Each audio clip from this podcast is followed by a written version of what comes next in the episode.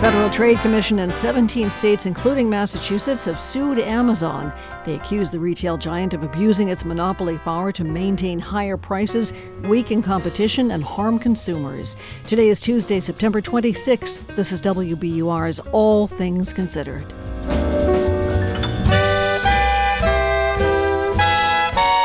I'm Lisa Mullins. Also ahead today, federal wildland firefighters received pay increases last year as part of a bipartisan infrastructure law, but those raises were temporary, and there are fears now this will lead firefighters to quit. And salt water is creeping up the Mississippi River toward New Orleans. So, how does the region keep the water safe to drink? These stories and more coming up. It's 401.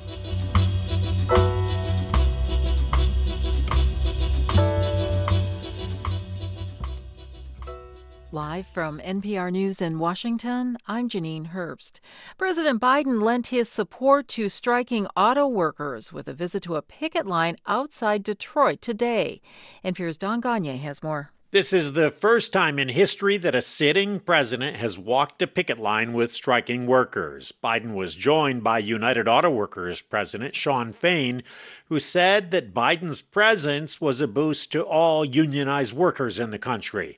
Biden wore a black UAW ball cap and spoke through a bullhorn, telling striking UAW members outside a General Motors facility that they deserve significant pay raises given the sacrifices they made to help the company survive 15 years ago. You built the middle class. That's a fact. So let's keep going. You deserve what you've earned, and you've earned a hell of a lot more than you're getting paid now. On Wednesday, former President Trump visits the Detroit area in support of strikers, but his rally is scheduled to take place at a non union manufacturing firm. Don Gonyea, NPR News, Detroit. A growing number of Senate Democrats are calling on New Jersey Senator Bob Menendez to resign after he was indicted on corruption charges. One of the most consequential voices is fellow New Jersey Senator Cory Booker. NPR's Susan Davis reports. In a lengthy statement, Booker said he found the allegations hard to reconcile with the person he knows. He said Menendez stepping down would not serve as an admission of guilt, but a recognition that there should be higher standards for public officials. More than a dozen fellow Senate Democrats are calling for Menendez to resign, and more are expected. Senate Majority Leader Chuck Schumer has not publicly weighed in on the matter yet, saying only in a statement last week that Menendez was entitled to due process and a fair trial. At a Monday press conference, Menendez said he would not resign and would fight what he called a politically motivated prosecution. Susan Davis, NPR News, Washington. On Wall Street, stocks sank today. Just before the close, the Dow was down nearly 400 points. As NPR's David Gura reports, Wall Street's worried about what the latest news about the U.S. economy means for the Federal Reserve's fight against high inflation. New data on housing and consumer confidence shocked Wall Street. The number of homes under contract in August fell by 8.7% from a month earlier. Economists expected a drop of just 2.7%. And the Conference Board's measure of consumer confidence also declined more sharply than anticipated. The Federal Reserve says data are driving its decision making, which is what's given investors pause. Meanwhile, shares of Amazon fell by about 4% after the Federal Trade Commission and 17 attorneys general filed suit against the retailer, alleging it's a monopoly. David Gura, NPR News, New York. Just before the close, the Dow was down 1.1%, the NASDAQ down 1.5%. You're listening to NPR News from Washington. This is 90.9 WBUR. I'm Lisa Mullins. Massachusetts state legislators are sharing the details of a $1 billion tax reform package expected to get their approval this week. The package would provide about $561 million of relief in the fiscal year that began July 1st, and more than a billion dollars once it takes full effect in 2027. The initiative's largest item is a more than $300 million credit for some 565,000 families with children and dependents. The package also would raise the threshold for the state's estate tax from one to two million dollars. State lawmakers will begin to vote on the plan tomorrow. State Auditor Diana DiZoglio has released the results of a two-year audit of the agency that oversees the regulation of cannabis. Her office found that the Cannabis Control Commission allowed more than $10 million worth of cannabis products to be sold, even though they hadn't been tested for contaminants in more than a year. It also found the Commission failed to ensure that marijuana establishments and labs reported positive tests for pesticides within the time legally required. The auditor says she appreciates the steps the Commission has already taken to improve its compliance with the law. Tonight, Roxbury Community College will put a spotlight on the legacy of busing in Boston. It's the first in a series of events over the next year to mark 50 years since the courts ordered Boston Public Schools to desegregate. WBUR's Amanda Beland has more from one of the organizers. In the 1970s, Michael Curry was bused from his home in Roxbury to school in Charlestown. He says now is the time to reflect on the motivations of those who protested busing and desegregation. I'd love to understand what was in their heart and their minds when they stood out on those streets. And this project that we've been doing has allowed us to have those types of conversations. Tonight's event focuses on the community organizing that led up to the 1974 desegregation ruling. For 90.9 WBUR, I'm Amanda Beland. Clouds and sunshine mixing up this afternoon. Tonight, partly cloudy, cool all the way down to the mid 40s. Tomorrow, sun shines back, temperatures in the mid 60s. 60 degrees now in Boston. The time is 406. We're funded by you, our listeners, and by the Katina Foundation, supporting the Asylum Seeker Advocacy Project, providing more than 100,000 asylum seekers in the U.S. with community and legal support. Learn more at asylum.news. This is All Things Considered from NPR News. I'm Ailsa Chang in Culver City, California. And I'm Ari Shapiro in Washington. On Sunday, a televised football game produced such intense scrutiny that we can now surmise the condiments preferred by one Taylor Swift. The answers are ketchup and seemingly ranch. We will explain in a few minutes. First, this hour, some more serious news. The U.S. and 17 states are suing Amazon. They say the retail giant has abused its monopoly power, leading to higher costs for sellers and shoppers. We'll note that Amazon is among NPR's recent financial supporters and pays to distribute some of our content, but we cover it like any other company. NPR's Alina Selyukh is here to tell us more about the lawsuit. Hey, Alina. Hello, hello. Okay, what's in the suit? What are the details? Um, the suit itself could be pretty existential for Amazon. It is a sweeping antitrust case built by the Federal Trade Commission and a bipartisan group of attorneys general. It's filed in federal court in Seattle. And to your question, it accuses Amazon of breaking the law to remain the undefeated winner of online retail, and it largely focuses on how Amazon treats sellers on the platform. Explain what what kind of example can you give us? Yeah, so uh, to step back, most of what you buy on Amazon, about 60%, is sold by other companies, these third-party sellers, and Amazon has a tricky relationship with them. For them, it's both the owner on the of the marketplace where they sell and a competitor on the very same marketplace. So it controls advertising, it controls what you see when you search for stuff. And in simple terms, it could mean Amazon knows if you're selling something that's suddenly really popular, people really want it, and Amazon can maybe sell the exact same thing for maybe Amazon less. Basics, I think they're called. And they can tweak the search results so that that Amazon option comes up higher, uh, but it, it can go also deeper than that. Explain how so. So, Amazon also has this huge delivery network, as we all know, and the lawsuit alleges that Amazon pressures sellers to use, uh, to, to pay for using it. And for sellers, that means Amazon can charge more and more, and they can't really use any other shipping option. Hmm. And then there's the big accusation about prices. The lawsuit alleges that Amazon punishes sellers if they try to offer cheaper prices elsewhere on the internet. Here's what FTC Chair Lina Khan said. Amazon's conduct causes online shoppers to face artificially high prices even when they're shopping somewhere other than Amazon.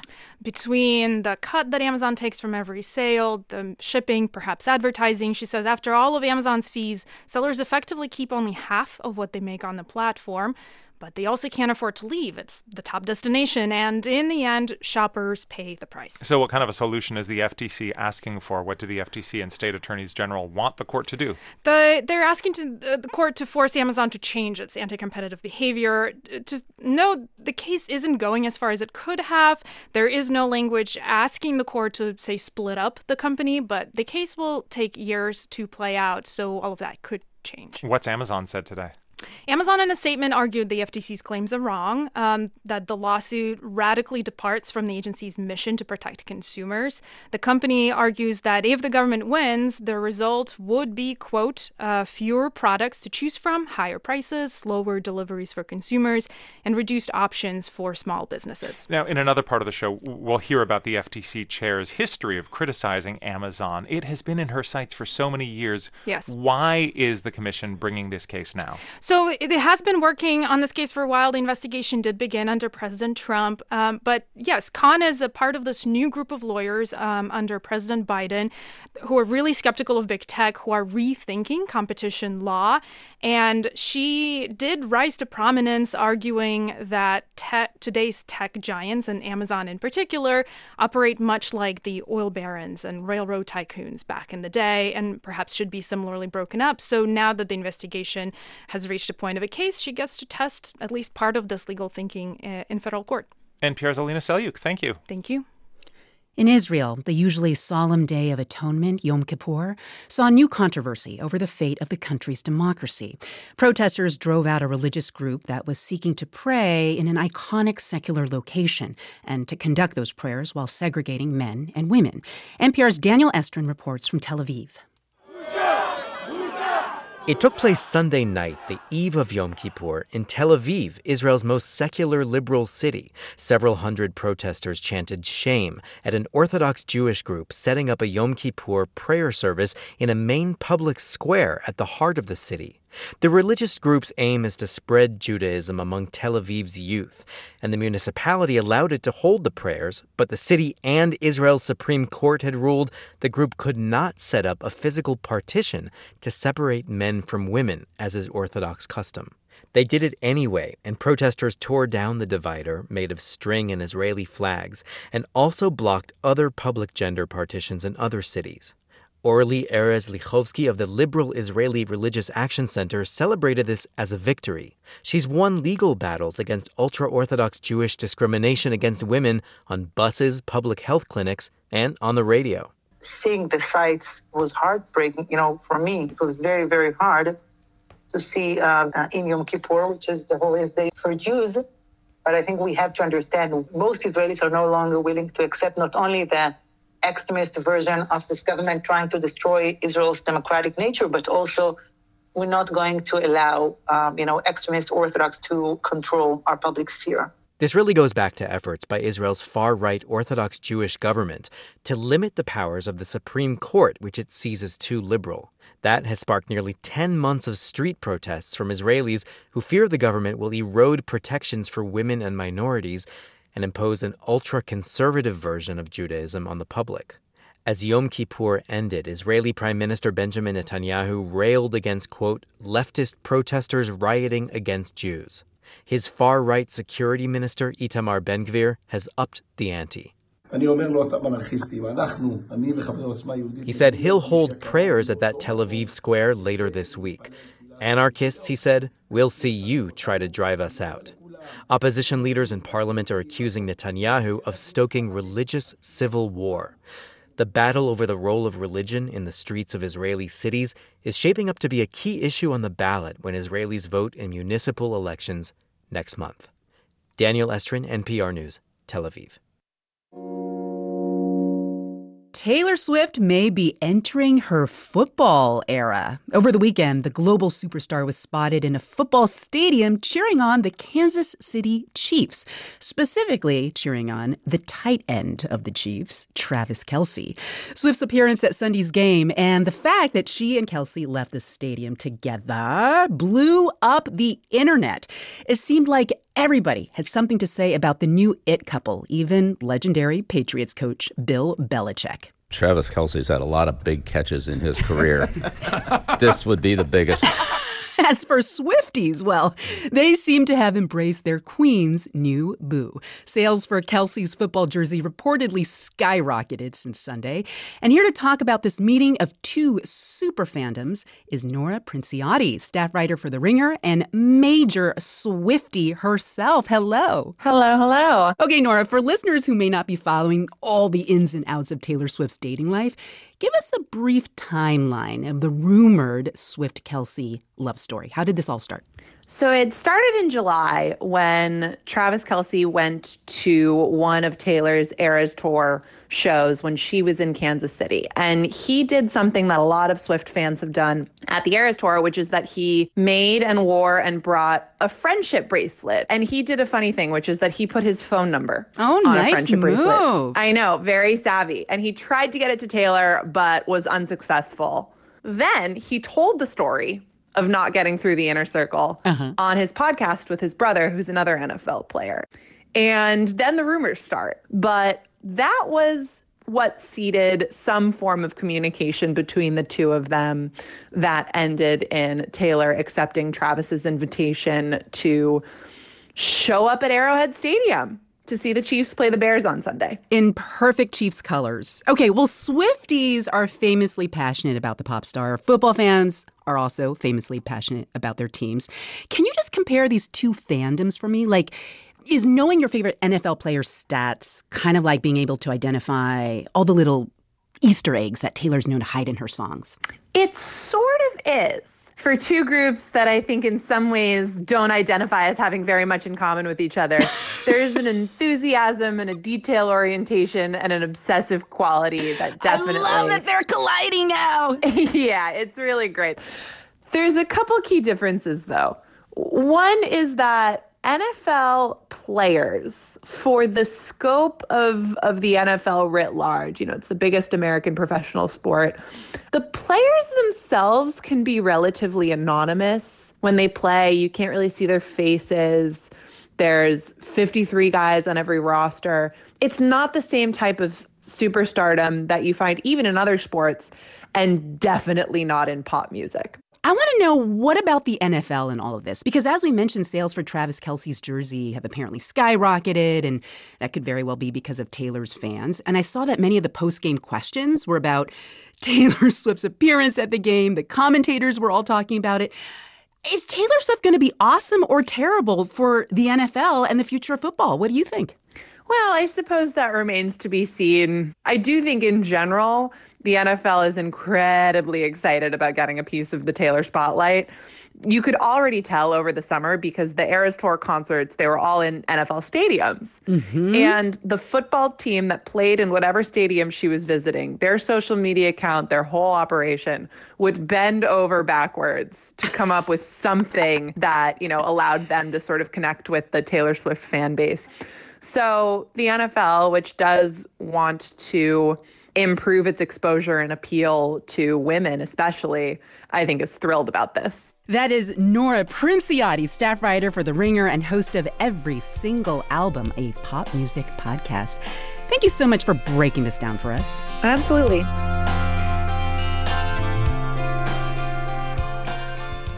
You're listening to All Things Considered from NPR News. And thank you for listening to 90.9 WBUR. Coming up in the next 15 minutes, a new novel imagines a dystopian future in which Earth has been ravaged by climate change, but it also offers a very dark form of optimism. We're funded by you, our listeners, and by Salem State University School of Graduate Studies. Advance your career and become a leader in your profession. salemstate.edu/graduate. And the ICA. Explore waterfront views and new work by leading Boston artists. ICABoston.org. Stocks gave up a lot of ground today. The Dow lost more than one and a tenth percent, its worst day since March. S&P and Nasdaq both lost about one and a half percent. Cambridge will soon be home to a new federal health research agency. Federal officials announced today the city will be one of three sites in the country for the new Advanced Research Projects Agency for Health, or ARPA-H. The hub will bring together researchers, entrepreneurs, and investors to help accelerate solutions to diseases such as cancer, Alzheimer's, and diabetes. President Biden has allocated $1.5 billion for the effort over the next three years. The forecast is ahead. WBUR supporters include Delta Dental, reminding you that a healthy smile is a powerful thing. Discover the connection between oral and overall health at expressyourhealthma.org. Nice to see the sunshine break through the cloud cover today. 60 degrees now in the Boston area, could fall all the way to the mid 40s overnight tonight. Tomorrow should feature a good deal more sunshine than today has, could make it to the mid 60s. Thursday, pretty much a repeat. Generally sunny and dry, highs about 66. 60 in Boston at 420.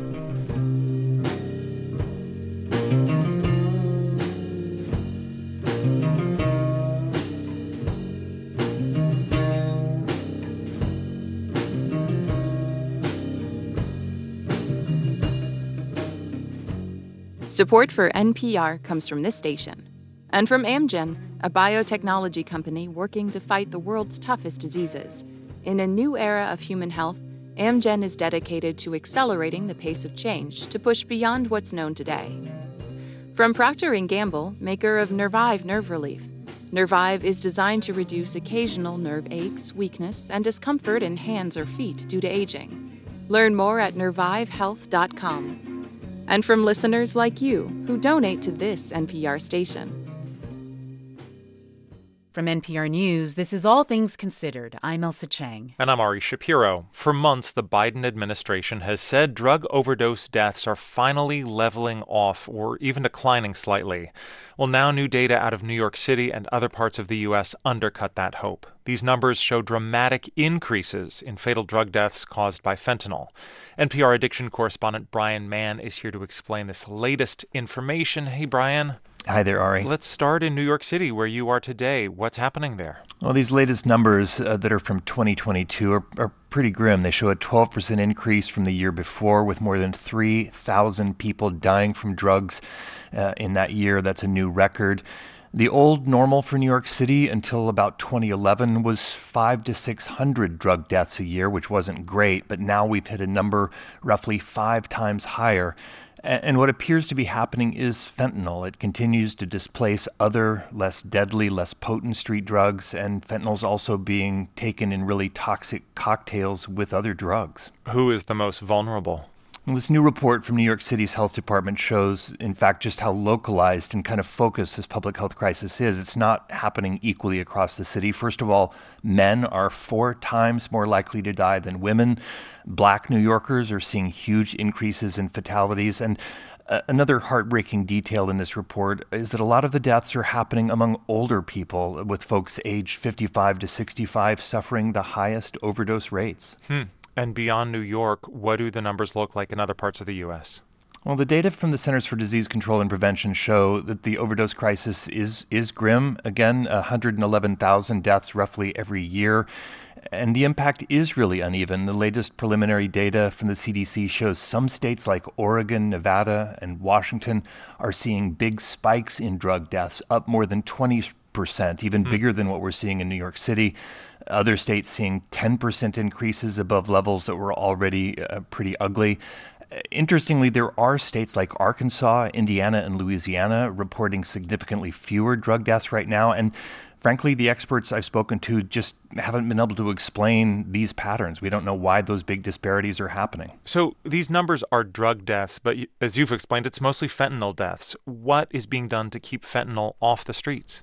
Yeah, the Biden administration has ramped up efforts to target Mexican drug cartels that are supplying this fentanyl. Today, uh, the White House announced new sanctions against the Sinaloa cartel.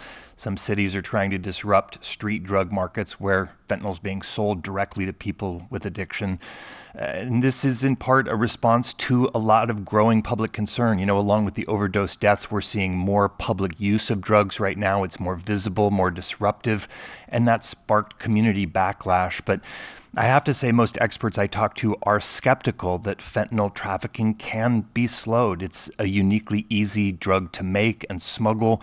So, keeping it off the streets in places like Portland and Las Vegas and New York City, you know, so far nobody's figured out how to do that. So, if fentanyl is not likely to go away, what's being done to reduce the number of deaths from the drug? Well, the Biden administration's rolled out a bunch of new policies to try to make addiction treatment more available.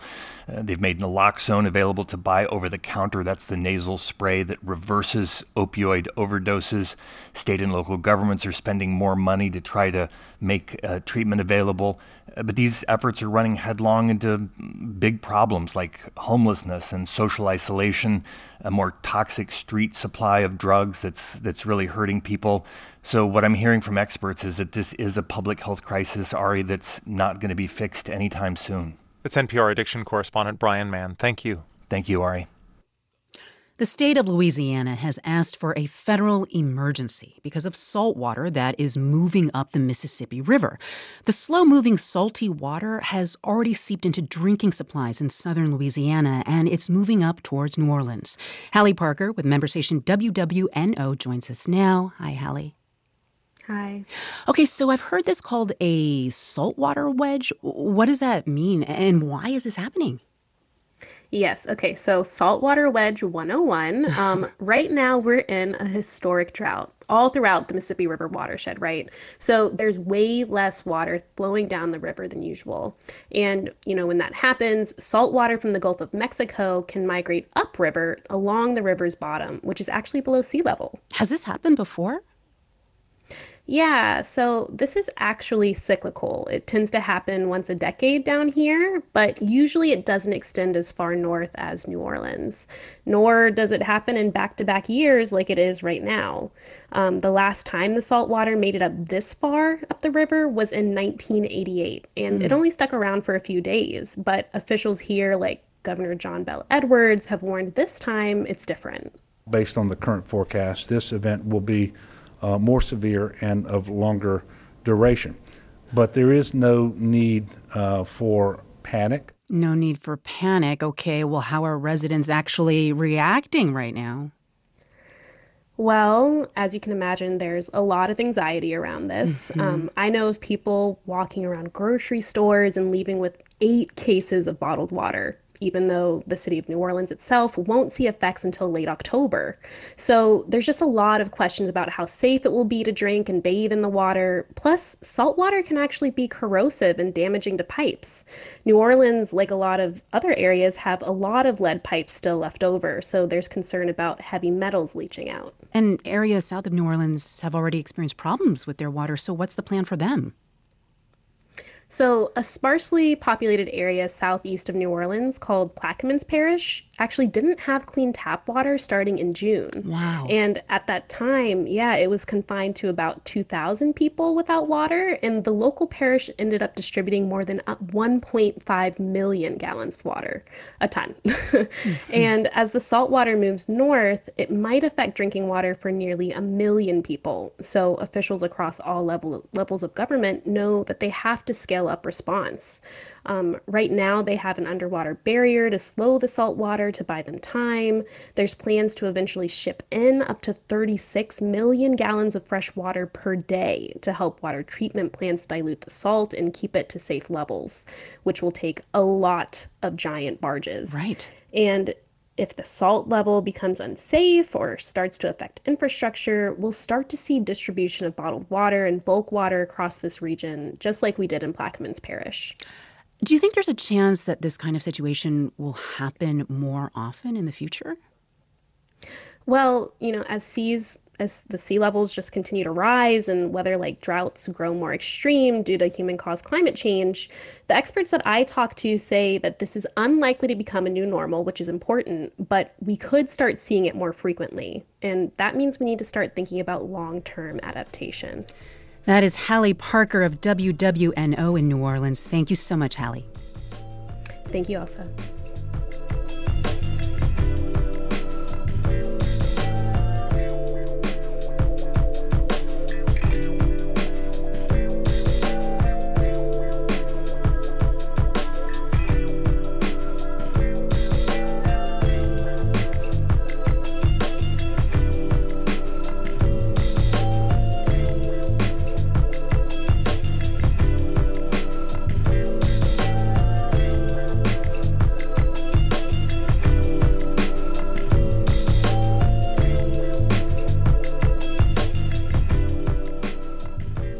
This is NPR News. And this is 90.9 WBUR. Coming up in about 15 minutes, as driverless cars are making their way around major cities of America, historians remind us of when cars, meaning horseless carriages, were first driven onto the American landscape. That story is coming up. Only six games left for the Red Sox regular season. The first comes tonight as they start a quick two-game series with the Tampa Bay Rays. Tanner Houck throws the first pitch at 7:10. Zach Eflin starts for the Rays. We're funded by you, our listeners, and by Babson College. Explore Babson College programs at their virtual open house on October 4th and 5th. Register at babson.edu/slash open house. The Museum of Science, featuring Arctic Adventure, an immersive Arctic world exploration with technology as your guide. Tickets at mos.org. And Winchester Natural Health, services focusing on conditions like endometriosis, thyroid support, and pain management. WinchesterNaturalHealth.com. I'm Meghna Chakrabarty.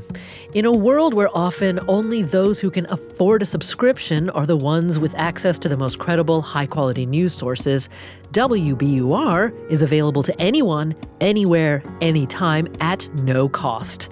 But we can't take our future for granted. Giving monthly is the key to keeping WBUR strong. So help us get to our fall fundraising goal of 2,500 new monthly contributors. Start your monthly gift at WBUR.org. Live from NPR News in Washington, I'm Nora Raum. President Biden visited Michigan today to join striking auto workers on the picket line.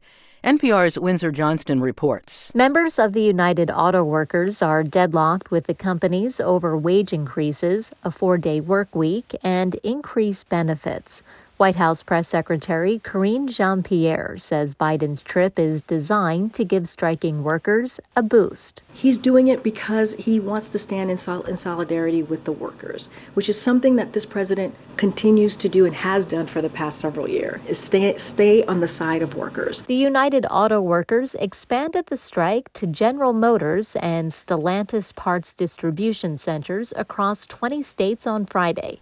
Windsor Johnston, NPR News, Washington. Attorney General Merrick Garland says the Justice Department is working to stem the opioid and fentanyl crisis in the U.S., providing more than $345 million to help people experiencing addiction.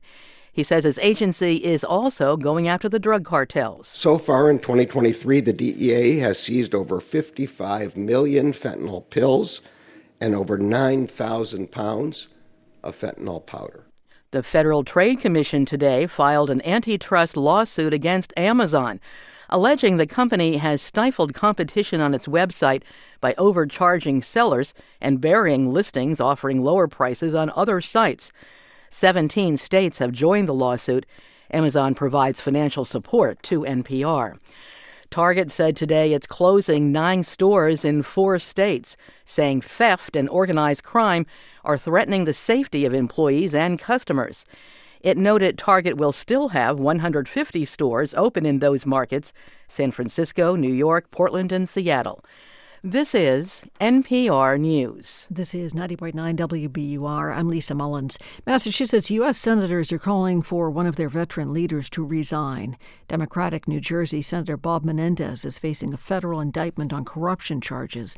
Senator Elizabeth Warren says he should step down and concentrate on his legal defense. Senator Ed Markey says on social media that Menendez broke the public's trust and should leave Congress. Menendez is accused of accepting bribes of cash, gold, and a new car. He has maintained his innocence and accuses those uh, asking him to step down for, of political expediency. Massachusetts Attorney General Andrea Campbell testified today in support of a bill that would raise the minimum age for when someone can be criminally charged as an adult. Here's WBUR's Deborah Becker. The bill would raise the age for charging someone as an adult in Massachusetts from 18 to 21. Attorney General Campbell told the legislature's Judiciary Committee that incarcerating young people in adult correctional facilities does not make communities safer. In fact, young people have the highest, not the middle, not somewhere at the bottom, the highest recidivism rate of any demographic in the adult system. Campbell says science suggests that young adults' brains are not as developed as adults and they're more open to rehabilitation. The bill would raise the age over five years. For 90.9 WBUR, I'm Deborah Becker. Massachusetts Senate Republicans are urging President Biden to help with the migrant crisis in the state. Their letter says the state's shelters and healthcare facilities are overwhelmed by the large number of migrant families coming here. The authors call for expedited work permits for migrants in Massachusetts. They also call for increased federal resources to aid local governments with resources including shelter and education. This is WBUR. We're funded by you, our listeners, and by Zevin Asset Management, building socially responsible investment portfolios that help create a healthy planet and just society. Learn how to invest sustainably at Zevin.com. And Lesley University. Inspire a whole new generation of learners with an education degree from Lesley University. Get started today at lesley.edu. Turned out to be a pretty nice afternoon overnight tonight. Partly cloudy, cold enough to add a blanket or turn up the heat. About 46 for a low tonight. Tomorrow the sun's back, still breezy, temperatures in the mid 60s once again. 59 degrees now in Boston at 435. Support for NPR comes from this station and from Organic Valley, a farmer owned cooperative dedicated to providing ethically sourced food from small organic family farms across the country. Learn more at ov.coop slash ethically sourced.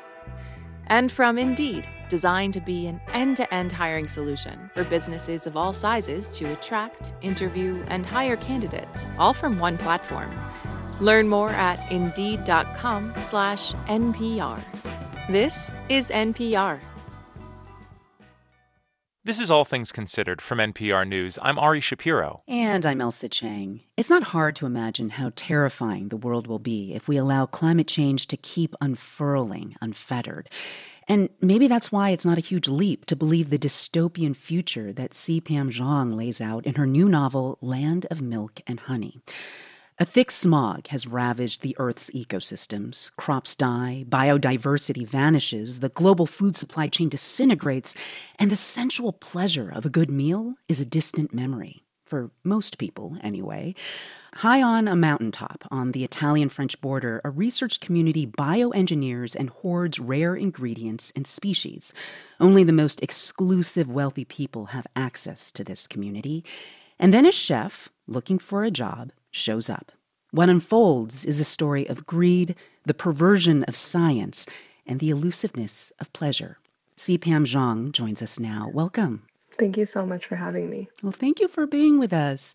You are someone who clearly appreciates the sensual pleasure of food. That is immediately apparent when you read your novel. Well, what was your relationship to food like growing up? I'm so curious. Oh, that's so funny. Um, Growing up, I was a very picky eater. Um, Really? I was a horrible child, probably. I was afraid of eating most meat that wasn't white meat chicken, which is an affront in Chinese families, of course. Yes. Um, I was just disgusted by things outside my realm of experience, including, for example, cheese, right? If you haven't grown up in a culture that introduces cheese early, it's rotting milk. It's disgusting. and so uh, it was both a natural pickiness and the fact that my family was very poor growing up. And so we couldn't afford to eat out. Um, and it wasn't until my senior year of high school that bored, I began reading food blogs.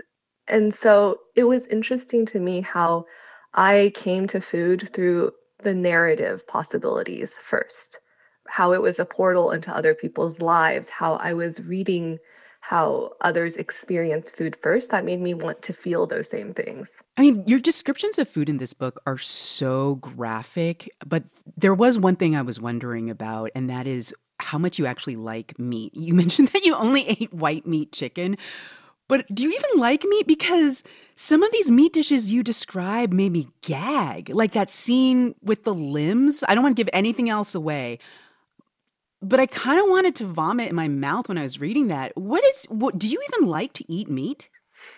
I love meat now, and I'm a very happy carnivore. Uh, at the same time, I do think that I had to come around to enjoying meat by understanding like where it came from.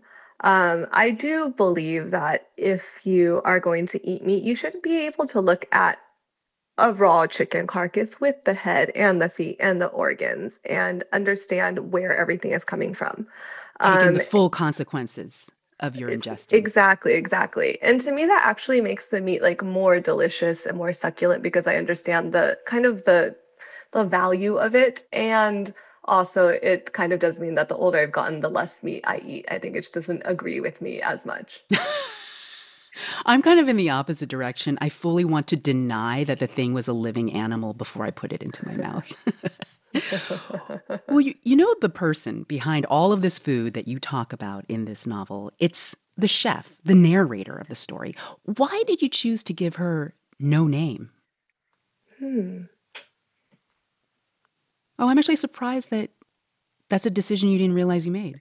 Yeah, yeah. It's I'm thinking about because yeah, it was a decision that I realized I had made when I was done with the book, frankly. Um, but I think when I reached deep into my subconscious, the chef is nameless because so much of the book is about identity and crafting an identity and then discarding an identity and sort of changing um, fundamentally who you are over the course, in the case of this book, of a dramatic year.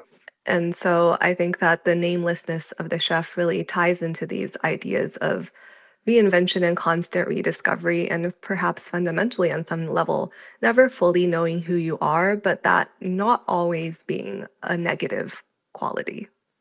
What an interesting answer. So her identity evolves over time, but you know her race does not. You made a mm. very distinct choice to make her Asian in this novel. Mm-hmm. Why was that important for this character to be Asian? Yeah, so I've been thinking for a long time, probably my entire lifetime, about the loaded duality of being an Asian woman in America, but then increasingly in the world, right? Where you're simultaneously hyper visible, hypersexualized, mm-hmm. and invisible, right? Um, yes. So many of us have the experience of being mistaken for other Asian women who look nothing like us, who are 20 100%. or 30 years older, younger. Yeah, you several I, inches you know taller. Yes. Several oh, yes. It's taller, happened many, many times yeah, in my life. Yeah. um, anyways, and so that was so key to uh, this character who would kind of give up all of herself to take this last chance at this grand job on this mountain enclave in the book, right? Um, I am thinking about this Tressie McMillan Cottom idea of beauty being violence and expanding upon that, the act of making oneself desirable for a job, uh, for a relationship, for anything is also a violence, right? There's so much warping of oneself and reshaping of oneself to fit into a mold. And mm. um, I think that Asian women do that every day. You know, when I step back and I think about the very existence of this research community, it feels like not only that you're snickering at the confidence of rich people who think they can change the world, but I feel like you're also snickering at our confidence in science to fix our problems. Is, is that a fair interpretation? I love that you picked up on the snickering. um, yeah, I, I think that's a wonderful interpretation. I am a deep lover of science, and to me, it's a little bit like magic because it is so much out of my own domain. But at the same time, with this book, I was thinking a lot about how scientific progress can become a form of self interest, right? And in the case of environmental science, a form of self interest that's coded as selfless. Isn't it the ultimate form of human hubris to imagine that we alone can and must come up with a solution to save the planet? Um, it puts humanity at the center of a story that is so many billions of years older than us that has so many more actors in the form of other flora and fauna. Um, and so perhaps what you're picking up on with the snickering is that one thing that continues to give me hope is the idea of that we is that if humanity really messes it up and we make ourselves extinct, the planet will survive without us. The planet will be just fine. And that is a strange comfort. I love that. C. Pam Zhang's new book is called Land of Milk and Honey. Thank you so much for being with us. Yeah, thank you. That was really fun. What a delight.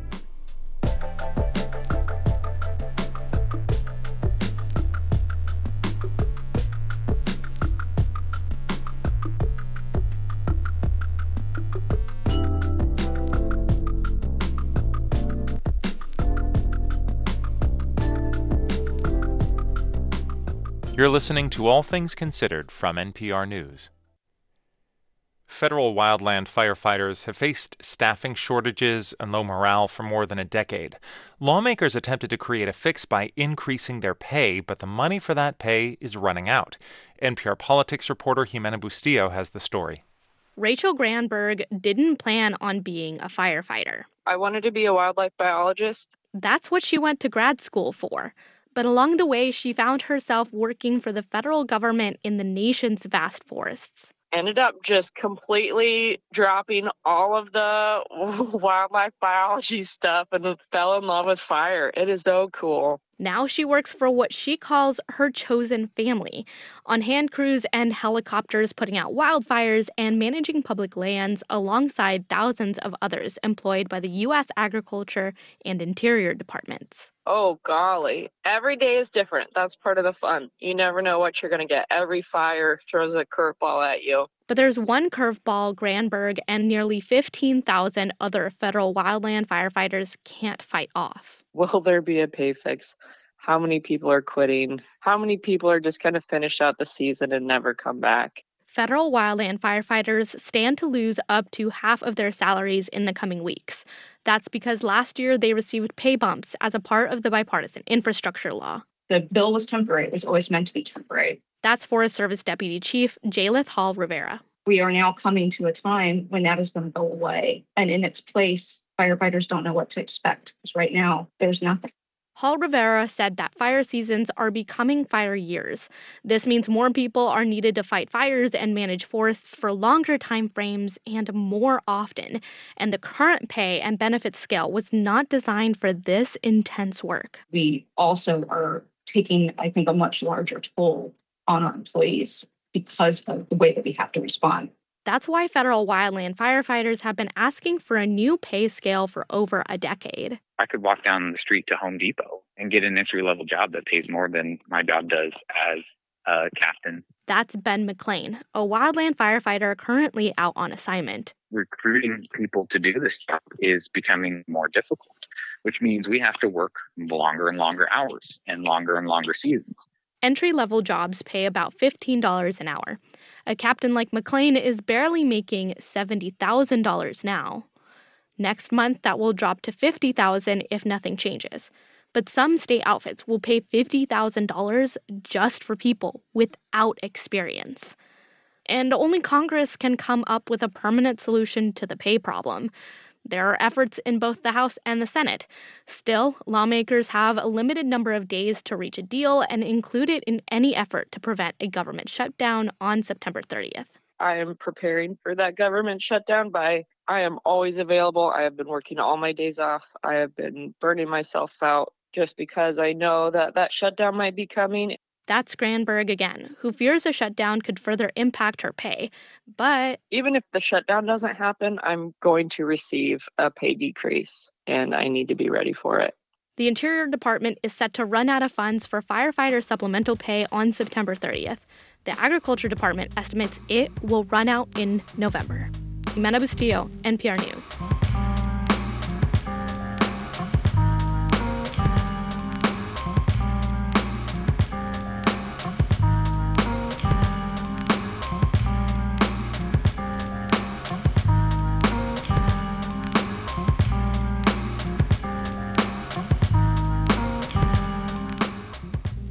This is All Things Considered from NPR News. And thank you for listening to 90.9 WBUR.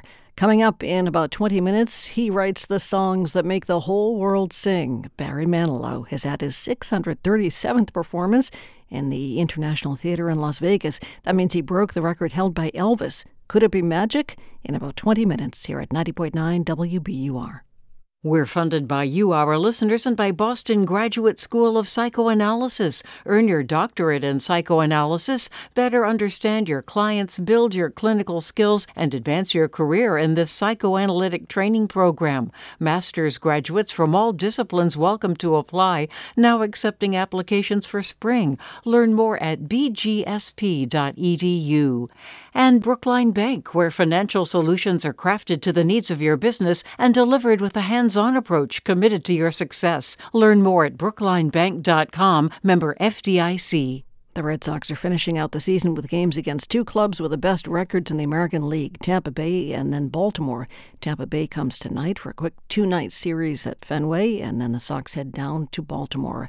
A lot of change ups in the weather today. It took a while, but sunshine finally burned through some of the clouds this afternoon.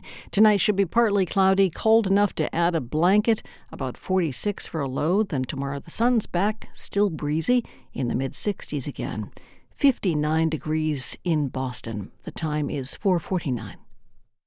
We are The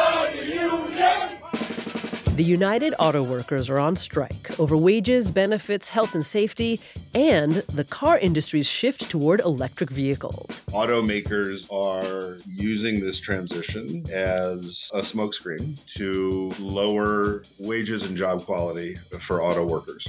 That's on point tomorrow at 10 on 90.9 WBUR, Boston's NPR news station. This is All Things Considered from NPR News. I'm Ailsa Chang. And I'm Ari Shapiro. This month marks a somber milestone for the New York City Fire Department. On September 11, 2001, 343 department members died on the scene of the World Trade Center. Well, now 22 years later, the same number have died of illnesses related to their exposure to toxic chemicals at Ground Zero. NPR's Becky Sullivan joins us now. Hey, Becky. Hi there, Ari. I imagine fire department officials have been bracing for this moment. They saw it coming, yeah. right? Yeah, yeah. They said they had long known this day was coming. Um, they made the announcement this weekend uh, because two fire department members had recently died. One, an EMT named Hilda Vannata, uh, who died of cancer, along with a retired fire a retired firefighter named Robert Fulco, who who passed of pulmonary fibrosis, which is a lung condition that is often related to toxic material exposure. Uh, the department said that both of those deaths are related to the time that they spent working in the rescue and recovery operation at the World Trade Center site. Um, you know, the New York Fire Department, as you said, lost those 343 members on September 11th, most of whom died when the two towers collapsed. Uh, the collapse, of course, practically coated all of Lower Manhattan in smoke and ash and dust, left behind um, a massive pile of rubble that burned for months. What more can you tell us about the toxic chemicals that the firefighters were exposed to? Yeah, you know, I put the question to Dr. Michael Crane today. He heads the World Trade Center Health Program at Mount Sinai Hospital in New York. And he said that the air there at Ground Zero, especially right after the collapse on that first day or two, it basically had, you know, bits of pulverized building material, the electronics that were in the offices, glass of the windows, nasty stuff like asbestos and silica, ash, and um, carcinogens from the fires. Here's what he said about the air basically you you looked at it and you said that's terrible right? I mean it, it looked bad it smelled bad it, when people went in with respirators on the air was so thick with particles that the filters would would plug up you know within an hour you know, and then not everybody had masks or respirators. There were also just mixed messages about whether it was safe to be there and breathe the air.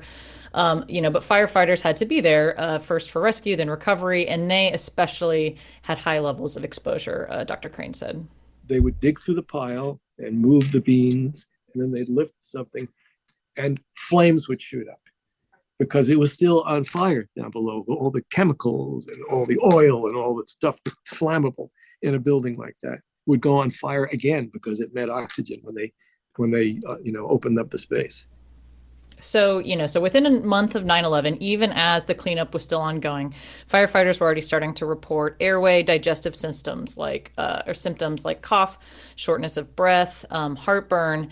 And in the years since, many have been diagnosed with serious conditions, including cancer. And so the fire department said this weekend that 11,000 current and former employees have some kind of World Trade Center related illness, 3,500 of which have cancer. Hmm. And how widespread are illnesses like that tied to 9 11 beyond the fire department? Yeah, so I mean, obviously there were first first responders who weren't uh, from the New York City Fire Department, um, and then also affected beyond first responders was anybody who lived and worked or went to school in Lower Manhattan and uh, some parts of Brooklyn. And so in total, there are 125,000 people enrolled in the CDC's World Trade Center Health Program. Those conditions, of course, range from those respiratory issues like asthma, sleep, sleep apnea, to mental health conditions like anxiety and PTSD. And about a quarter of the people enrolled have cancer. Many have died. Um, more these days than died than the 3,000 or so who were killed in the attacks on September 11th. Um, and since exposure to toxic chemicals can have a really long tail, uh, even though it's been 22 years, it's still not over yet for people who were there that day. NPR's Becky Sullivan, thank you. You're welcome. Driverless taxicabs have been swarming streets in San Francisco, Phoenix, and Austin for months. And they're likely driving themselves soon to a city your way. Some freaked out passengers have used social media to document what happens when a driverless car picks you up. I'm over here. Okay, wait, come back. Come back. What's happening? Wait, where's she going? Oh, is she parking? Oh. The nervous laughter and mild alarm made NPR's Neda Ulaby wonder what it was like when cars first hit American streets around 100 years ago. Before driverless cars, there were horseless carriages, and people would yell, Get a horse! Get a horse! That's from the movie The Magnificent Ambersons. It was made in the 1940s, but set 25 years earlier, back when cars were newfangled beasts that had to be cranked by hand and pushed in order to work. Come on, Georgie, push! I'm pushing. Push harder. Automobiles were frightening to a lot of people at first. The early automobiles were noisy, they were dangerous, they had no seat belts, they ran over pedestrians. Historian Victor McFarland says cars were much scarier to people in the early 1900s than driverless cars are to us now. They're prone to problems like driving past you, getting stuck in wet cement, or just cluelessly sitting there. Sir, we cannot move. We're sorry. In this TikTok video, passengers in a driverless cab talk to a cop trying to wave them past an obstacle in the road. This car won't let us move.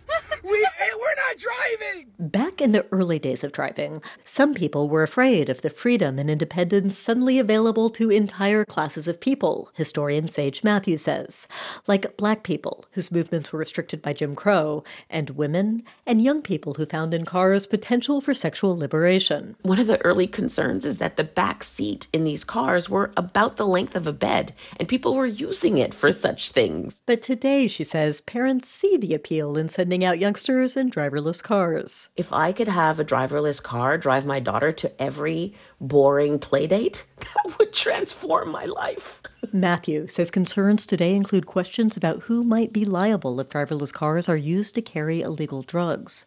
And that reminds her of a century ago when people were worried about cars giving bootleggers more speed, discretion, and range. And back then, like now, there were concerns about the future of certain jobs. A hundred plus years ago, we were worried about Teamsters being out of work. Teamsters then drove teams of horses. That's how the union started. Today, they include truckers, who might soon compete with driverless vehicles that get their own lanes and laws of traffic. You can't have congestion free driving just because you constantly build roads. Now is an excellent time, says historian Peter Norton, to learn from what has not worked in the past. It doesn't automatically get safe just because you have state of the art tech. State of the art tech terrified one TikToker taking a driverless cab in Phoenix last May. Oh, we're making a left hand turn without using the left hand turn lane, the middle turn lane. Okay, that was interesting, but we made it. So your devilish machines are going to ruin all your old friends, eh, Gene? Do you really think they're going to change the face of the land? In the movie, The Magnificent Ambersons, we meet a character who makes horseless carriages. Even he is not so sure they're a great idea. Maybe that they won't add to the beauty of the world or the life of men's souls. But automobiles have come, and almost all outward things are going to be different because of what they bring. And now that they drive themselves, historians say, we need to remember that the world and the streets belongs to us and not to the cars. We need to stay behind the wheel, even if that's only a figure of speech. Neda Ulaby, NPR News.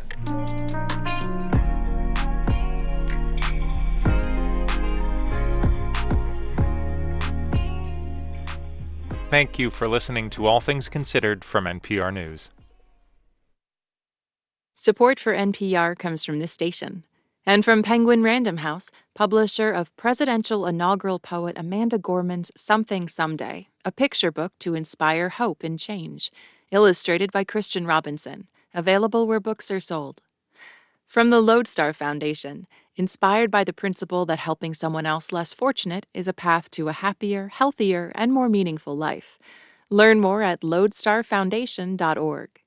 From Fisher Investments, as a fiduciary, Fisher Investments is obligated to act in their client's best interest. Learn more at FisherInvestments.com. Investments in securities involve the risk of loss. And from the Public Welfare Foundation, committed to advancing transformative youth and criminal justice reforms. This is 90.9 WBUR. A nice late afternoon and evening on the cool side, 59 degrees now in Boston. Tonight should be partly cloudy, all the way down to the mid 40s. Tomorrow in the mid 60s, lots of sunshine tomorrow. Then for Thursday, sunny, sticking to the mid 60s. This is WBUR. For the perfect spot to host your next event, discover CitySpace, WBUR's hidden gem on Commonwealth Avenue. Whether for a gala, board meeting, or wedding, CitySpace is the ideal setting for unforgettable occasions in a gorgeous state of the art venue. We'll help make your vision a reality. More at wbur.org/rentals. I'm here and now executive producer Carlene Watson, and this is 90.9 WBUR FM Boston, 92.7 WBUA Tisbury, and 89.1 WBUH Brewster.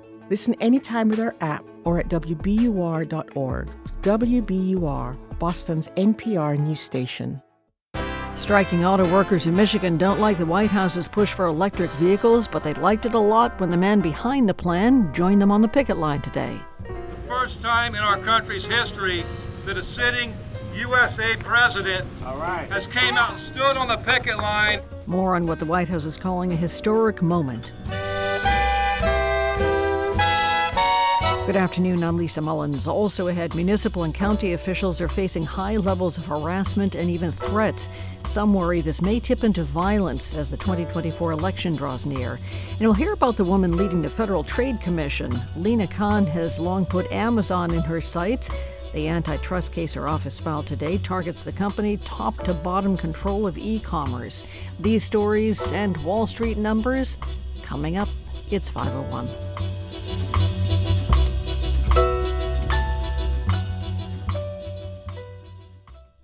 Live from NPR News in Washington, I'm Jack Speer.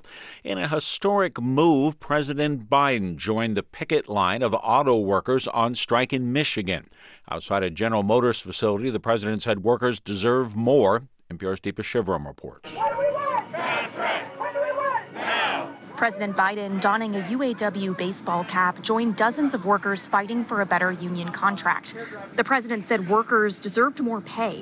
You deserve the significant raise you need and other benefits. Let's get it! Let's get back what we lost, okay? UAW President Shawn Fain praised the president for his support. The union has not endorsed a candidate in the 2024 election, though they supported Biden in 2020. Deepa Shivaram, NPR News. Amazon now faces a sweeping monopoly lawsuit from federal regulators and 17 state attorneys general. Case alleges Amazon is causing higher prices for sellers and shoppers. More from NPR's Alina Selyukh. Most items on Amazon are now sold by other sellers, and the Federal Trade Commission alleges Amazon pressures them into paying for Amazon's own delivery network, the cost of which has been rising.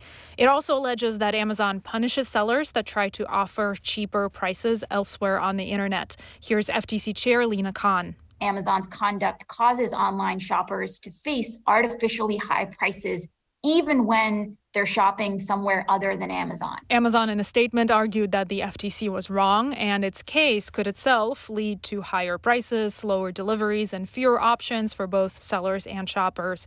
The case, filed in a federal court in Seattle, is likely to play out over years. Alina Selyukh, NPR News, Washington. Attorneys for former President Trump are rejecting a request from prosecutors for a narrow gag order in the former president's 2020 election interference case. They're calling on a federal judge to deny the request, as Ryan In a new court filing, Trump's attorneys say a gag order would violate the former president's First Amendment rights in the middle of the 2024 presidential election.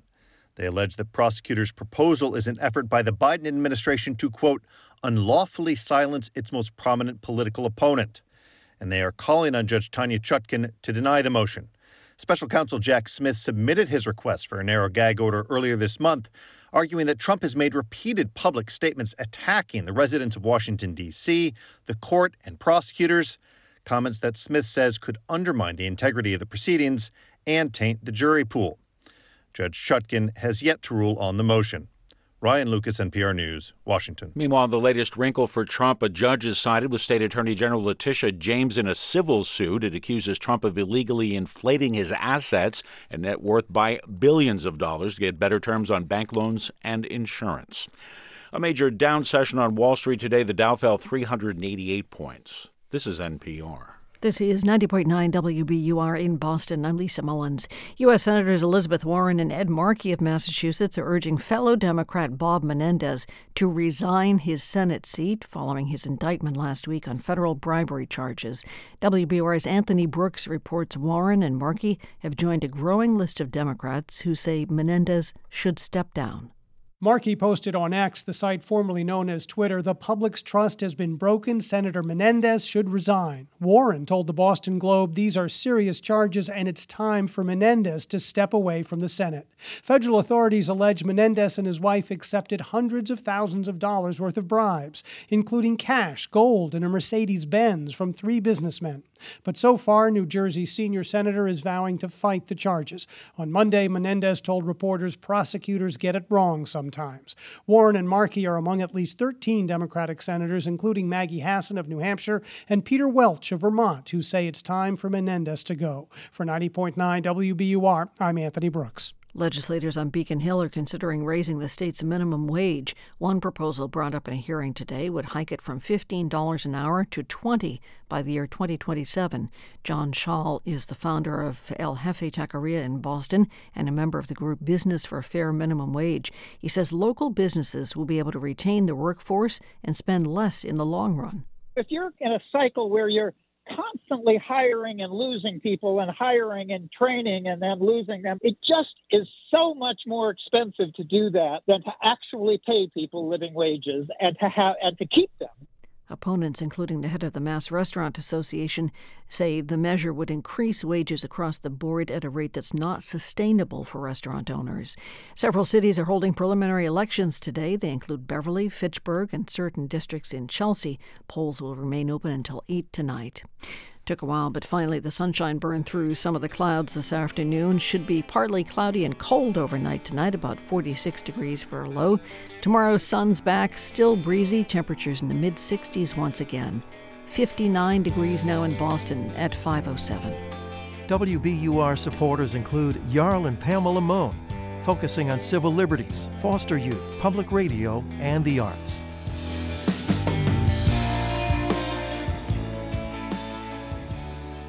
This is All Things Considered from NPR News. I'm Ari Shapiro in Washington. And I'm Ailsa Chang in Culver City, California. In a few minutes, we will hear from Las Vegas, where a long standing record set by none other than Elvis Presley has been eclipsed.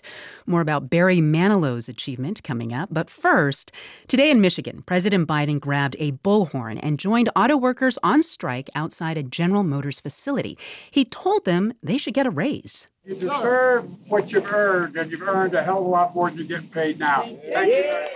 This is the first time, at least in modern history, that a sitting U.S. president has walked a picket line. And NPR White House correspondent Asma Khalid joins us now to talk about everything. Hey, Asma. Hi there, Ailsa. Okay, so what was the scene like? Tell us more about what Biden said. You know, the president was trying to show that he's a union guy and that he understands the plight of union auto workers and what they're going through right now with this strike. Uh, he put on a black UAW baseball cap before he stood up in front of the crowd. And I will say, Ailsa, he only spoke for a few minutes, but his central message was that the auto companies are doing well, that they are doing far better than they were during the Great Recession in 2008 when these workers sacrificed a lot to keep the companies afloat. And since the companies, he said, are doing better financially, the workers ought to be doing a lot better too. You deserve the significant raise you need and other benefits. Let's get it. Let's get back what we lost, okay? You know, Ailsa, he was there to show solidarity with the workers, but the White House has not been very clear on whether Biden supports, you know, the specific financial demands that workers are seeking. Hmm. Well, I'm curious. I mean, given that no president is known to have done this, what went into this decision to have Biden go to Michigan and stand with these workers? Um, Well, Biden is a union man. I will say he has been no stranger to picket lines over the course of his political career. Uh, he even joined one during the 2020 campaign. But I will say uh, the job of a president is fundamentally different than a senator or a political candidate. Um, you know, the president has to also work with auto execs, and, and Biden has had to as well. Um, you know, so I do think that this has been a challenge in terms of figuring out exactly how to navigate the striking situation. You know, there were also some aw- awkward moments between the UAW And the White House when this strike began. Um, Biden initially said that he was sending two high ranking administration officials to Michigan to help. And then you heard the UAW publicly downplay any role that the White House could have in brokering a deal. Um, those uh, administration officials ultimately stayed back in Washington. They did not go to Michigan. And then on Friday, you heard the UAW publicly invite President Biden to join them on the picket line. And the White House says it took up the invitation.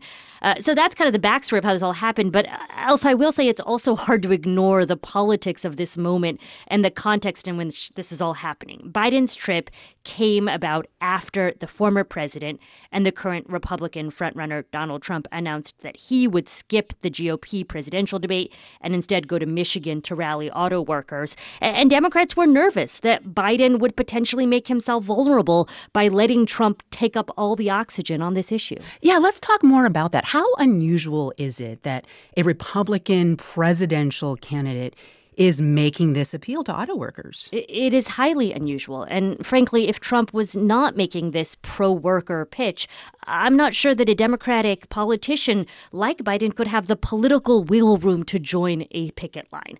Uh, you know, the other thing, Ailsa, is that the cultural conversation in the country has fundamentally shifted. Um, unions are more popular with the public that they have been in decades. You mm-hmm. see that in mm-hmm. political uh, opinion, you know, public opinion polling. Uh, and Trump is trying to step into this political moment. He's going to be going there to Michigan tomorrow, notably to a non-union auto supply shop. Um, so I will say, you know, he's been hammering Biden over his policies to expand electric vehicles. Um, that is something that some auto workers are concerned about too. But the immediate issue is not electric vehicles; it is a union contract. That is NPR's Asma Khalid. Thank you so much, Asma. My pleasure. Today, the Federal Trade Commission and 17 states effectively declared war on one of the biggest companies in the world. A new lawsuit accuses Amazon of abusing its monopoly power to hurt shoppers and sellers. The chair of the FTC has had the company in her sights for a long time. When she was a Yale law student, Lina Khan wrote an influential paper arguing that antitrust laws had failed to keep Amazon in check.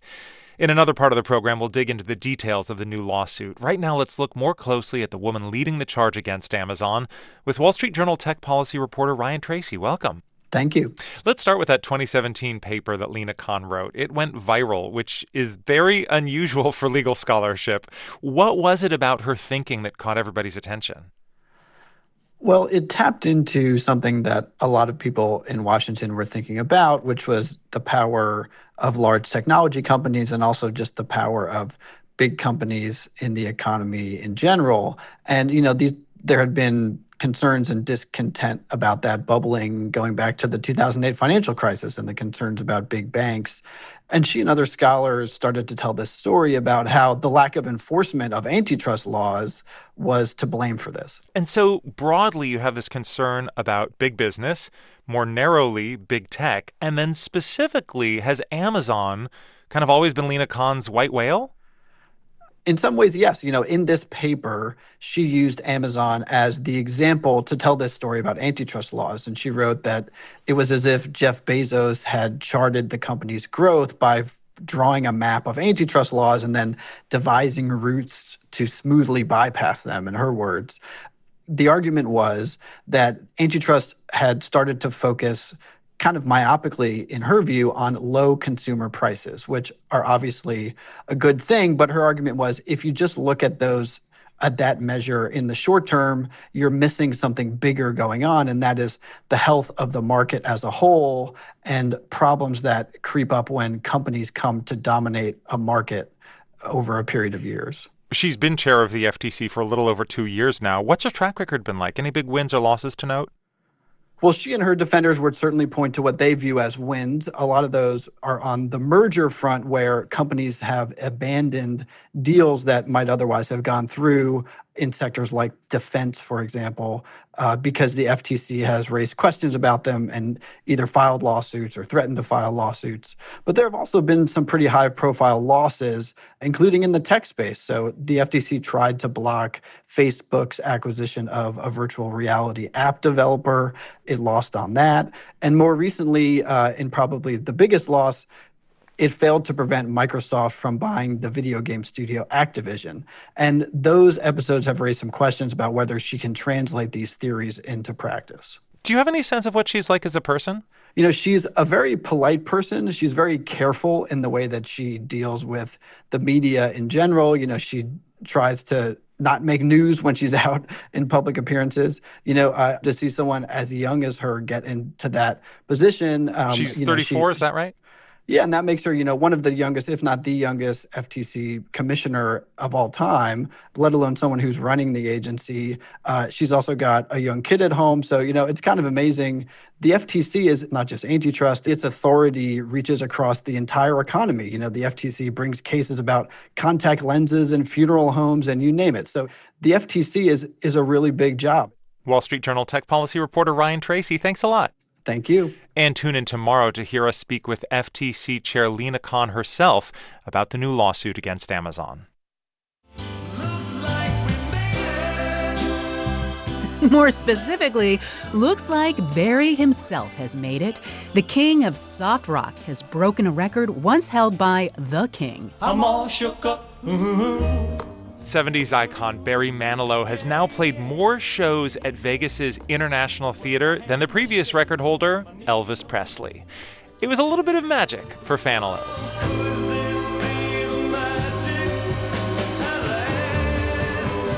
It's a testament to his longevity.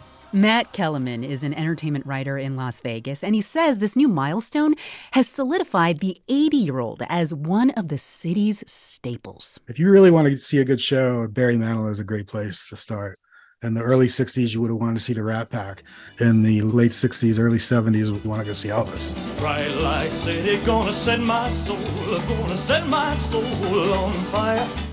Elvis began performing at the theater at the Westgate Resort Hotel, then called the International Hotel, in 1969. He racked up a total of 636 shows by 1976. Well, when Manilow played his 637th show at that venue, he honored the king by singing Hound Dog, wearing a red jacket with Elvis's iconic TCB lightning bolt logo stitched on the sleeve. Kellerman says both performers had an it factor that drew a crowd. You see old footage of Elvis performing, they're just like near hysterical. With Barry, it's not hysterics, but I mean, there's very few shows that I've ever seen where people were so happy to be there.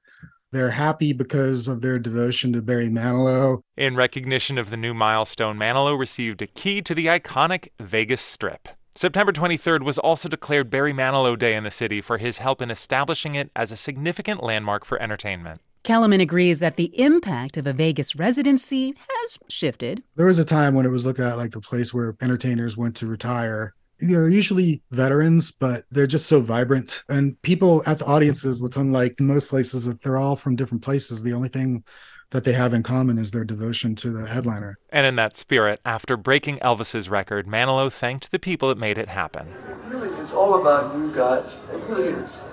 It's, you know, I love all the awards and all, but I wouldn't be here if it weren't for you. Thank you for coming tonight. However, even if Barry Manilow and Elvis pooled their impressive performance records together, they would still have a ways to go to defeat the longest ever Vegas residency, Donny and Marie Osmond's 1,730 shows. But hey, Manilow just announced more Vegas dates for 2024, so who knows what miracle might be around the corner.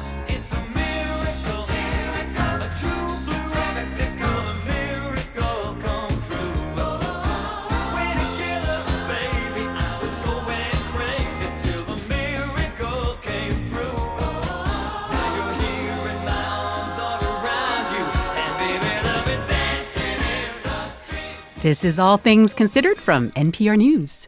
This is 90.9 WBUR. Thanks for joining us on this Tuesday afternoon. A showdown in Congress over so called swipe fees pits retailers against the credit card industry. What's at stake for shoppers? Coming up in about 20 minutes on WBUR.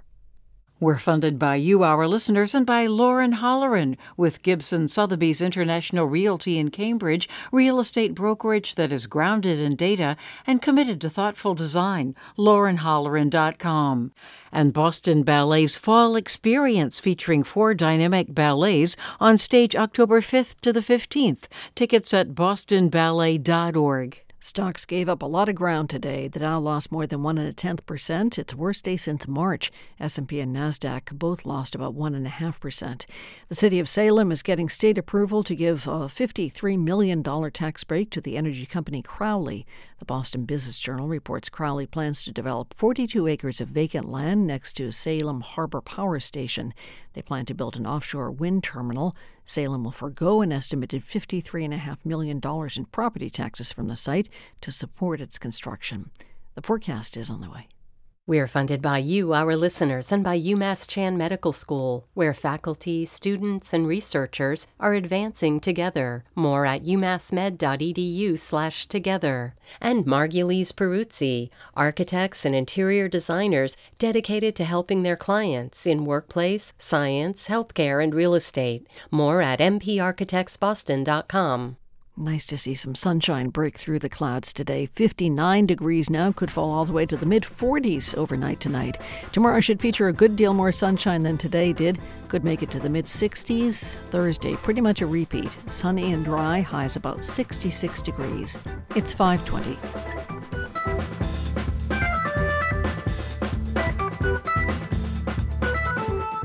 Support for NPR comes from the station and from Bank of America, offering access to resources and digital tools designed to help local to global companies make moves for their businesses. Learn more at bankofamerica.com/slash banking for business.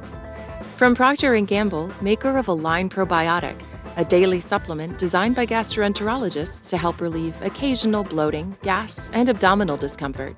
More at alignprobiotics.com and from listeners like you who donate to this NPR station. This is All Things Considered from NPR News. I'm Ari Shapiro. And I'm Ailsa Chang. On Monday, Ukraine said it had killed the commander of Russia's Black Sea Fleet in a missile strike on the naval headquarters in occupied Crimea. But earlier today, the Russian Defense Ministry published a video appearing to show that same commander participating in a meeting with top military officials.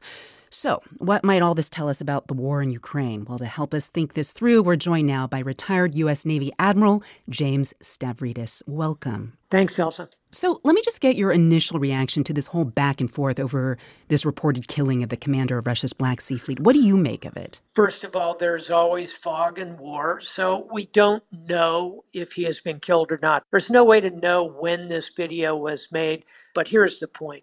If he was killed, as a result of Ukrainian action. That's the first time an admiral has been killed in combat since the Second World War. Wow. Okay, well, let's just follow that path through a little bit. If what Ukrainians have said is true, that they did kill a top Russian admiral and his staff, and again, we don't have the facts confirmed as of the timing of this taping, lay out for us what kind of effect you see that having on Russian operations. Uh, first, there will be an immediate tactical effect because when you cut the head off a snake, the snake is not very effective anymore. This staff and potentially this admiral were the ones actually directing the entire Black Sea Fleet, which has a vital mission in this war, which is to cut off the Ukrainian economy. So immediately, there'll be confusion, lack of direction, lack of orders. Number two, there's a huge morale factor here. Again, if it's true, particularly the admiral killed, um, that is the type of thing that reverberates down to the youngest sailor on the deck plates. And then number three, strategically, um, where do you take the Black Sea Fleet if you're the Russian Minister of Defense when you have nobody to command it? Um, the strategic impact will go on for a year or so until a new commander is appointed, gets experience, comes into play. So, this potentially, if true, is going to have a very significant impact on the war at sea in Ukraine. Well, let me ask you about this. Defense analysts have talked for months about Ukrainian forces severing the land bridge to isolate Crimea. Now we're seeing the Ukrainians hammering Russian forces, especially naval forces in Crimea. Is this a new strategy, or, or is this just part of isolating Crimea? I think it's the latter. Um, since the day one of this conflict, and really reaching back to 2014, when the Russians first invaded and occupied Crimea. This has been a central goal, and they know, the Ukrainians know, in order to consummate this goal, they have to isolate the Russian forces that are on that peninsula. They do it by severing the land bridge, as you mentioned a moment ago, and depleting the forces of the Russian Black Sea Fleet. That severs, if you will, the sea bridge. They need to do both of those. I think they're making real progress. And what is the overall impact of hitting Russian naval vessels? In real terms, does that mean Russia won't be able to fire cruise missiles into Ukraine? It'll prevent grain shipments into the Black Sea? What are the practical implications? You just hit two of them, uh, the most important two. One is, as you say, the use of the Black Sea Fleet to launch these cruise missiles will be uh, depleted because of lack of command and control, because various ships are being sunk or damaged. And then, more importantly, in my view, strategically, the Russians lose the ability to perform sea control on the Black Sea, meaning that they will not be able to stop grain shipments. Their objective in doing that is to strangle the Ukrainian economy, and they've had pretty good success so far. So, any damage to that Black Sea fleet is very important for the Ukrainians. That is retired U.S. Navy Admiral James Stavridis. Thank you so much for joining us today. My pleasure. Thank you so much.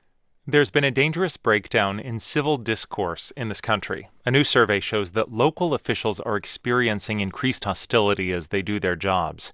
NPR domestic extremism correspondent Odette Yousef is covering this. Hey, Odette.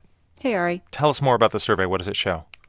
Well, the survey asked more than 1,300 local officials um, whether in the last three months they had experienced insults, harassment, threats, or even attacks in doing their job. Um, so think Ari mayors, uh, city council members, and people on county governing boards. Uh, and what the survey found is that we continue to be at an elevated baseline for those kinds of hostile interactions. Um, nearly half of the respondents had been insulted within the previous three months, a third had been harassed, and nearly one in five had been threatened. And if you break it down further, you find that those numbers are actually even higher uh, when we're talking about local officials who are women or racial or ethnic minorities. Um, and interestingly, you know, this is actually happening in all kinds of places, small places, big big towns and big cities. It tends to be more common in the more populous locations. And uh, these types of events were experienced by Democrats, Republicans, and independents. Can you give us some context? Like, how bad has this harassment and hostility gotten?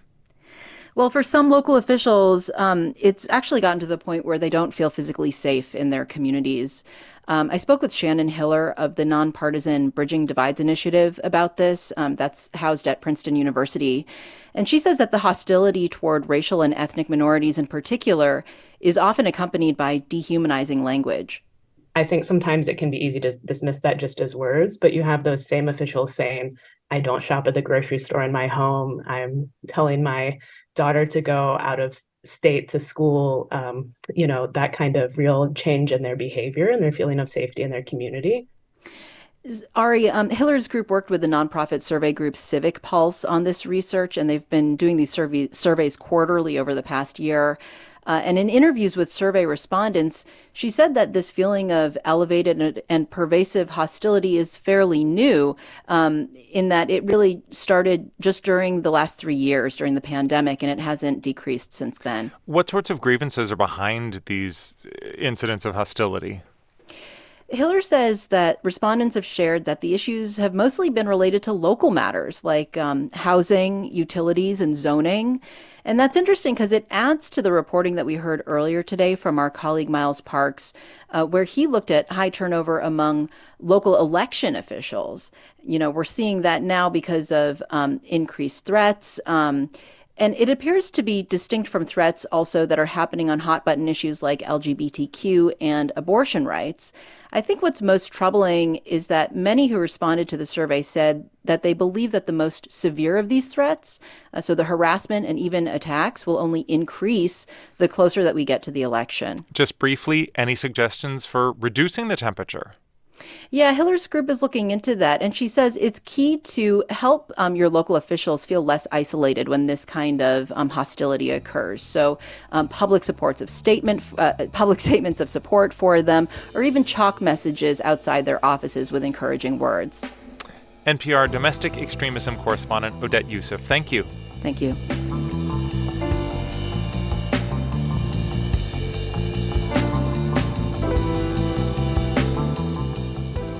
This is NPR News. Coming up in about six minutes on WBUR's All Things Considered, Olivia Rodrigo talks about songwriting and success at the age of 20.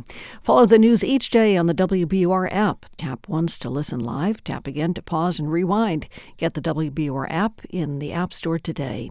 Final Fenway series for the Red Sox will be a quick one. Just two games against the Tampa Bay Rays. Boston puts up Tanner Houck to face Zach Eflin for the Rays tonight at Fenway Park. Bruins are in Buffalo to play the Sabres for the second game of preseason play.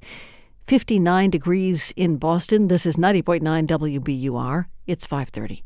We're funded by you, our listeners, and by the Umbrella Arts Center presenting Lizzie. Lizzie Borden finally gets her say in this Ghost Story Meets Rock Concert musical now through November 5th. More at theumbrellaarts.org and Boston University Academy, where kind and curious high school students who love to learn thrive. Virtual open house October 1st, buacademy.org. I'm Rupa Shenoy. Many of our listeners tell us WBUR is essential in their lives. They say WBUR makes the world a better and more informed place. We're the news source they trust most. We want to be here for the long term, but our future isn't guaranteed. Giving monthly is the key to keeping WBUR strong. Help get us to our fall fundraising goal of 2,500 new monthly contributors. Start your monthly gift at WBUR.org. Live from NPR News in Washington, I'm Nora Raum. President Biden visited Wayne, Michigan today, where auto workers continue their strike. What do we want? Contracts! What do we want? Now! What do we want? Contracts! The United Auto Workers Union went on strike against select plants at the major Detroit automakers on September 15th. Biden told them today that they had saved the auto industry when it went through tough times and deserve higher pay now that the auto industry is doing well. A New York judge ruled today that former President Donald Trump deceived banks and insurance companies in his real estate business for years. The ruling came in a civil lawsuit brought last year. Several other issues in that case must still be decided. The trial begins Monday. California Governor Gavin Newsom has signed a law making it more difficult for local school districts to ban books. From member station KQED in San Francisco, Marisa Lagos reports. The legislation grew out of a dispute between Democratic state leaders and a school board in Southern California. The conservative majority board in Temecula refused this spring to approve a new social studies curriculum because it mentioned gay rights icon Harvey Milk. Here's Newsom in a video posted online. And now, increasingly, here in the state of California, where we have school districts, large and small, banning books, uh, banning free speech, criminalizing librarians and teachers. And we want to do more than just push back rhetorically against that. The bill bars school boards from banning instructional materials that provide inclusive and diverse perspectives. It allows the state to buy textbooks and fine districts that reject approved curriculum for discriminatory reasons. For NPR News, I'm Marisa Lagos in San Francisco. Newsom also signed a bill today to double the state taxes on guns and ammunition. The money raised would be spent partly on increasing security in schools. This is NPR News from Washington. This is 90.9 WBUR in Boston. I'm Lisa Mullins. Massachusetts state leaders are sharing the details of a $1 billion tax reform plan they are likely to approve this week.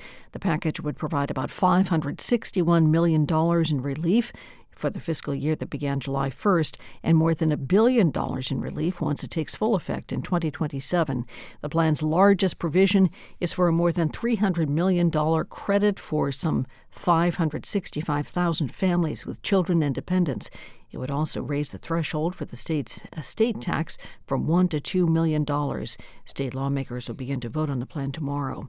Massachusetts Attorney General Andrea Campbell is joining the Federal Trade Commission and 16 other states in a lawsuit against the retail behemoth Amazon.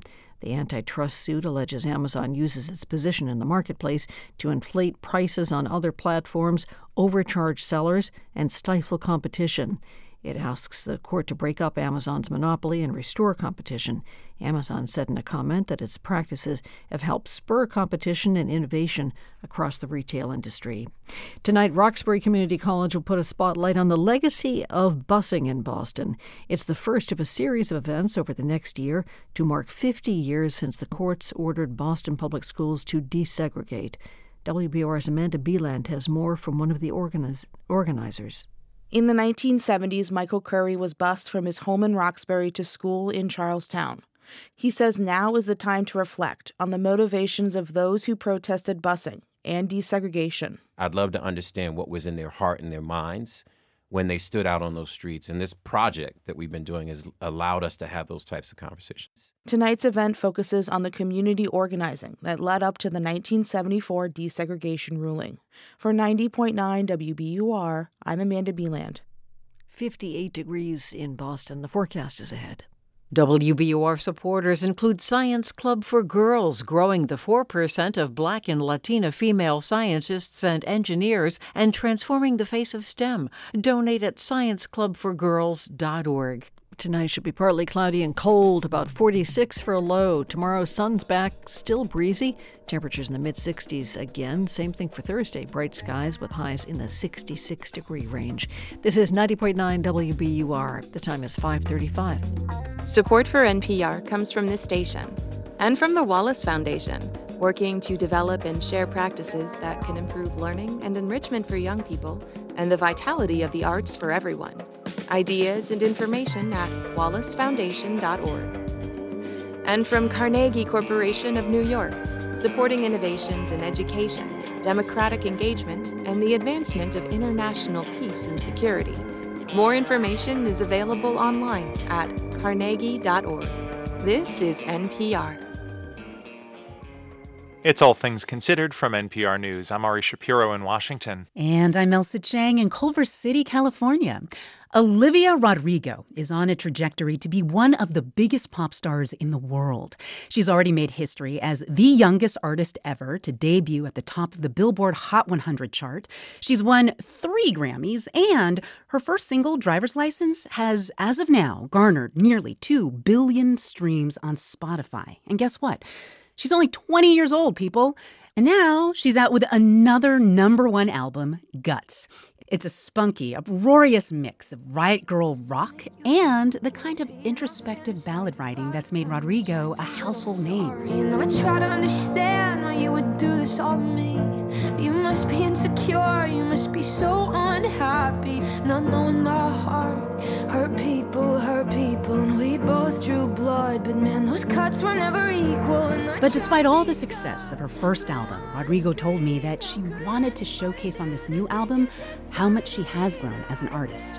I mean, I wrote Sour when I was 17, and I wrote most of Guts when I was 19 and 20, and I just think those few years in between 17 and 20 are probably like some of the most formative that you'll ever have in your life. I think Yeah. I grew so much just as a as a person, as a young woman. I think I just wanted Guts to maybe reflect that maturity. Um, I, I think that I'm a little bit more self-possessed and, and more confident and know what I want to say more. And um, I, th- I think the record is also kind of fun and a little cheeky at times.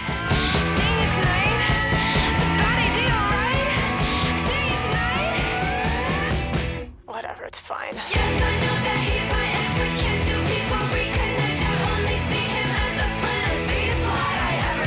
That was a sort of side of me that I think didn't really get showcased a ton on Sour and something that I was happy to kind of express this time around. Well, I am so interested in this question of how an artist decides who to be when so many people around them are telling them what to be, right?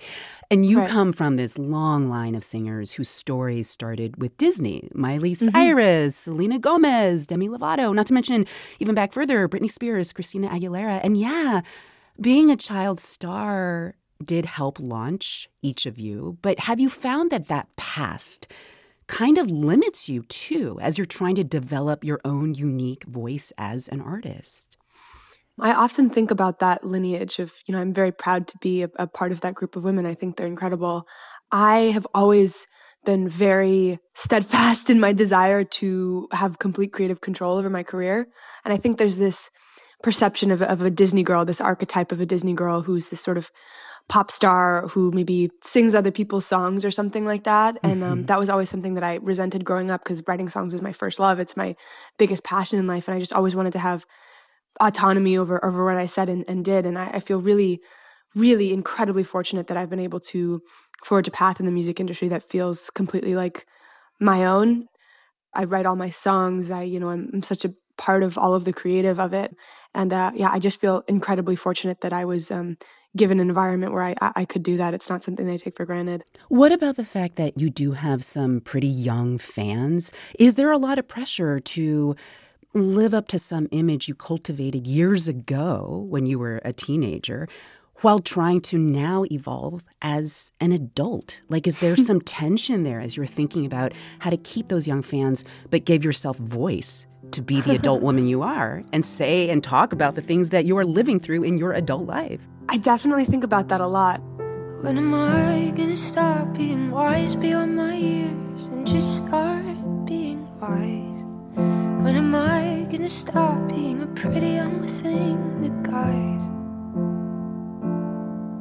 I don't take it lightly when, you know, young girls come up to me and say that they look up to me or, you know, if I'm a, a role model to them in some way. And I've certainly gotten some um, some side eyes from some concerned parents over the, the swear words in my songs in my career. That's definitely happened. But I feel like I've grown up with so many incredibly strong, talented, inspiring role models, women songwriters that I've looked up to for a long time. And uh, when I look back, I think that all of them were my heroes, particularly because they were exactly who they were um, and they didn't censor parts of themselves or, or cherry pick parts of themselves to present to the public.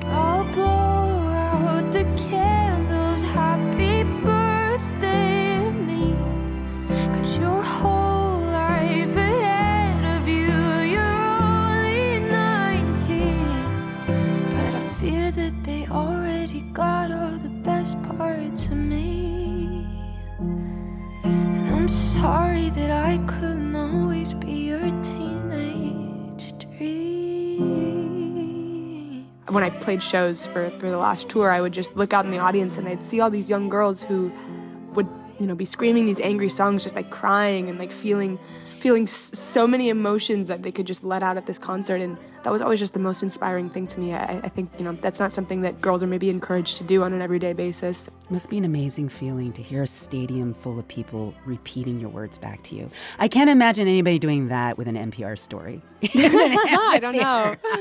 I don't know. You never know I mean, you're reaching so many people, not just with your lyrics, but with your sound. And I'm talking about people of all ages, particularly older people like me, because I hear influences in your music from artists that were big before you were even born. Alanis Morissette, Blink 182, Avril Lavigne, Green Day, Bikini Kill, 80s New Wave.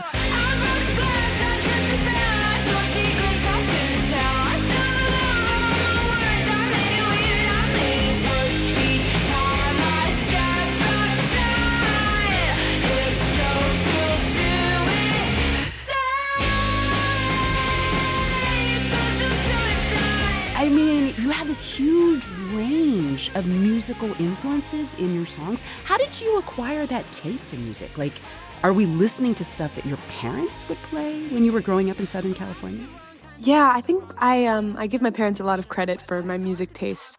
They love like 90s alternative rock, which is yeah. like probably my favorite genre of music. I love listening to that. Also, I think at a young age I kind of fell in love with the female singer songwriters for the first time. I, I, remember I got a record player for Christmas one year. My grandma got me a record player.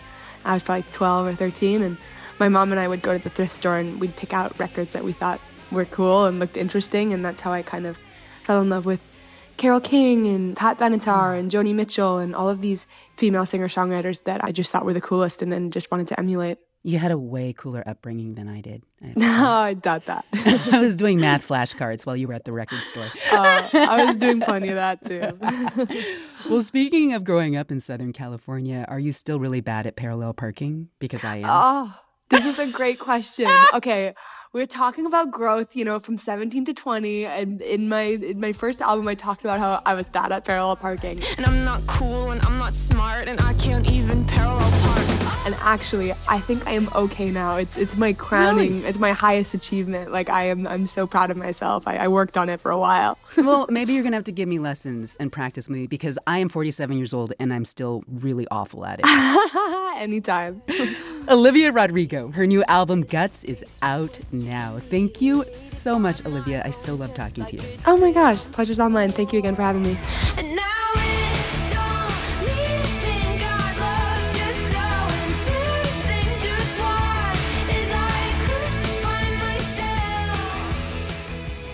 You're listening to All Things Considered from NPR News. Every time you use your credit card, the retailer pays a fee, about two and a quarter percent. Some of it goes to the bank that issued the card, some to the credit card company for processing the sale, and some might go back to the customer as a reward. Retailers complain that swipe fees are much higher in the U.S. than other countries, but a new bill might change that, as NPR's Scott Horsley reports. Paying two and a quarter cents on every dollar of sales might not sound like much, but it adds up fast. Victor Garcia, who runs a pair of ice cream stores near Fort Worth, Texas, says swipe fees cost him more than $25,000 last year. He's posted signs near the cash register urging customers to think twice before reaching for their credit card. We pay $25,000 in credit card fees if you have cash on you. We would absolutely love it if you paid with cash today. Garcia says most customers have no idea when they buy a scoop of mango ice cream that the credit card companies are taking such a big bite. Most are shocked. Half of them say, My gosh, I have no cash. I wish I did. People don't know. They just say, Hey, I get points, so I'm going to use my card. Five years ago, 70% of Garcia's customers paid with cash. Today, it's more like 30%. Credit card use ballooned during the pandemic, and so did the swipe fee bill that merchants have to pay. It's up more than 50% since 2020. Some gas stations and other businesses charge extra for those customers who use credit cards, but Doug Kantor, who's general counsel for the National Association of Convenience Stores, says most retailers just spread the cost around. In general, these fees are really just baked into the cost of everything we buy. Even consumers who are cash payers and maybe can't even qualify for a credit card pay more for every good that they buy than they really should. Rewards cards typically carry an even higher swipe fee, so customers using cash or debit cards are effectively subsidizing the airline tickets, resort stays, and other rewards that go to card users, a $15 billion a year transfer that some have described as Robin Hood in reverse. It is, unfortunately, a very unjust system and one that's hidden from most of us, so we really just don't even know that it's happening. Swipe fees are set by the Visa and MasterCard networks, and Stanford finance professor Chenzi Xu says they're eight or nine times as high as the fees in Europe, where they're strictly regulated. Some big retailers have the clout to bargain for lower fees. Costco, for example, gets a break for accepting only Visa cards in its stores. But Xu says most retailers have little choice but to pay whatever Visa and MasterCard demand. If you happen to walk in with just a MasterCard, they don't want to give up on your purchase. So the way they deal with these large fees is that they just pass on the prices to their products. A bipartisan group of lawmakers is pushing a bill that would require big credit card issuers to allow a network other than Visa and MasterCard to process transactions in hopes the competition would lead to lower fees. Banks and the credit card networks are pushing back. Richard Hunt, who chairs their lobbying group, the Electronic Payments Coalition, calls the proposal government overreach. Look, if a merchant doesn't want the credit card, there are other alternatives cash or checks. But we know America loves their credit cards. Victor Garcia knows that too.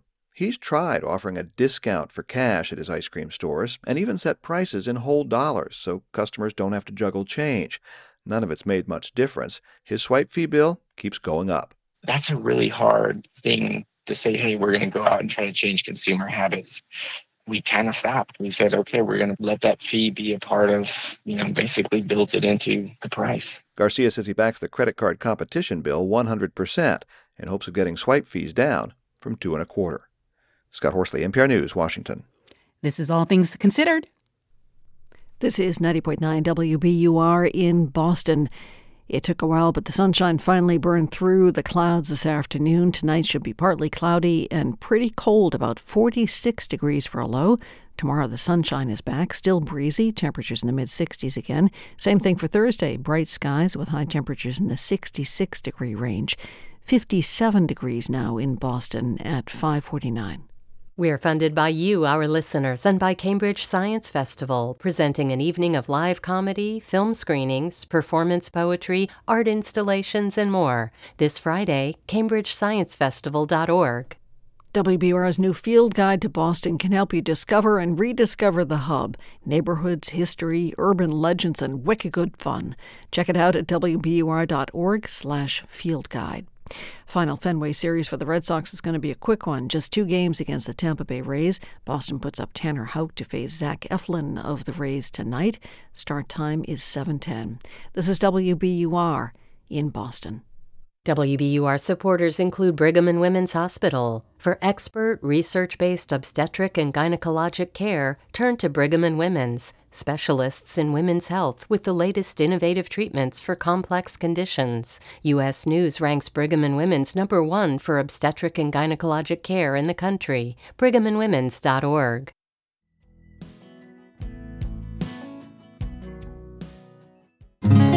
A lot of people can no longer live near their jobs, but for Forest Service staff in Colorado's Rocky Mountains, it's become almost impossible. More than half of the time we offer a job, people are saying, I can't. Would love to, but I can't afford it. I need housing. Now the Forest Service is working with a private developer to build affordable housing in the park.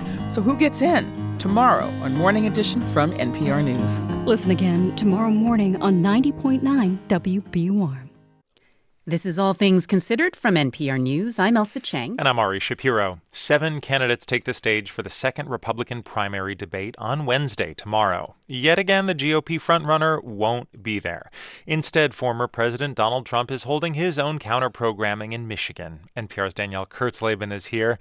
Danielle, Trump won't be at this debate, and he's ahead by a long shot, so what's the point? Is the debate still meaningful? Uh, excellent question. And, you know, I wondered that myself. So, I reached out to several Republican strategists to see what they thought. And here's what Alice Stewart had to say. She's a veteran of multiple GOP presidential campaigns. She told me that she's been talking to a lot of Republicans, including the current presidential campaigns. And here's what she's heard. A lot of the candidates are afraid to uh, go after Donald Trump because they don't want to alienate the base, but they can't do that anymore. It's not working. So, yes, the candidates have these two big imperatives to differentiate themselves from each other, but really what she's saying is it's high time that they try to differentiate themselves from Trump much more than they did at that last debate. At that last debate, we saw a little of this. We saw former South Carolina Governor Nikki Haley taking Trump to task for heavy spending during his presidency. So you can bet that candidates will be trying to differentiate themselves from he- him even more this time. But the question is how much? Because you'll remember we saw that really revealing, really awkward moment in the first debate when the moderator asked the candidates, Would you support Trump as the nominee if he's convicted of a crime? And there was waiting, there was looking around, there they took some time to answer. And so the question is, will they have firmer stances this time? How scared are they of alienating Trump's voters? Yeah, so that's one thing you're going to be looking for. What else do you have your eye on? Uh, to get away from Trump a little bit, I'm going to be watching for abortion because abortion is a very important topic to Republicans, especially evangelical Christian voters. But it is also a topic that Republicans have been struggling to talk about in recent months. Uh, to get back to Trump here, he has had his own issues. He's been kind of squishy on this. He won't say what he wants the law to be. Rather, he has been saying he wants to have people for and against abortion rights come together and reach a compromise. Now, other candidates will definitely attack him as too moderate. People like Florida Governor Ron DeSantis have been doing that already. Now, to be clear, Trump is not a moderate. He celebrates the overturn of Roe as often as he can, but this is definitely one place that other candidates see a weakness. Beyond that, I'm very curious how candidates see other really important topics in the news right now, like the shutdown. What do they think about uh, the government shutdown that is being caused by hardline Republicans in the House? Beyond that, uh, how do they respond to the strike in Michigan, which is, of course, where Trump is going tomorrow night? There are so many uh, interesting questions that could be asked. I really hope they get to the substance of those things. You mentioned Trump is going to Michigan. Uh, he's doing his own event, acting like he's the nominee, attacking Biden, not his opponents. Right. And he's really far ahead in the polls. Can any of these candidates really beat him? You know, there, there's two ways to look at this. One, is that he has an insurmountable lead, is that this is 2016 all over again, where you have Trump and you have all the other candidates trying to be the Trump alternative and failing. That is very possible, of course, given the lead that he has, which is huge. But the other uh, option is that he has weaknesses that can be exploited. As Stewart told me, some social conservatives really are very angry at Trump about not taking a stronger stance on abortion honestly, to me, the most interesting thing that these debates, or one of the most interesting things that these debates show us, is just how much Trump has changed the party. There are just so few old fashioned uh, establishment type Republicans running what we would call conservative campaigns now. Yeah. And instead, this party has taken this populist turn. Uh. It's going to be really fascinating to watch. NPR's Danielle Kurtzleben, thank you. Thank you. Among the big retailers, one word has been coming up a lot shrinkage. That basically means stuff that has gone missing, either by corporate mismanagement, fraud, or another reason that's been surfacing in headlines theft. Patty Hirsch and Wailin Wong from Planet Money's The Indicator explain how some companies are handling it. Meet Mo's True Space. It's been a while since I set foot in a Best Buy but I popped around to one of the electronic retailer stores last week to take a look at how they deal with customer theft there. Not that I plan to steal anything, you understand. No, you were there to pay $18.99 for a compact disc. I was actually looking for a cable, but anyway. Oh, okay. And this is True Space. There was a security person on the door there, and there was plenty of inventory on the shelves. But in some cases, for some of the most, I don't know, easy to pocket items, there's nothing there. There are just these little laminated labels with QR codes on them. If you want the item in question, you just scan the thing with your phone and a customer service person will bring it to you. This is all aimed at combating a problem that many retailers say is one of the biggest issues they're facing right now theft. Organized retail crime is part of what the National Retail Federation calls external theft, where people walk into your store and steal stuff. Haley Peterson Heron wrote about this in a recent story for Insider, where she's a deputy executive editor. We've been hearing so many companies talking more about it lately, particularly on earnings calls Target, Walmart, Dick's Sporting Goods, Dollar General. External theft is the biggest cause of shrink, 37%, but it's not the only cause.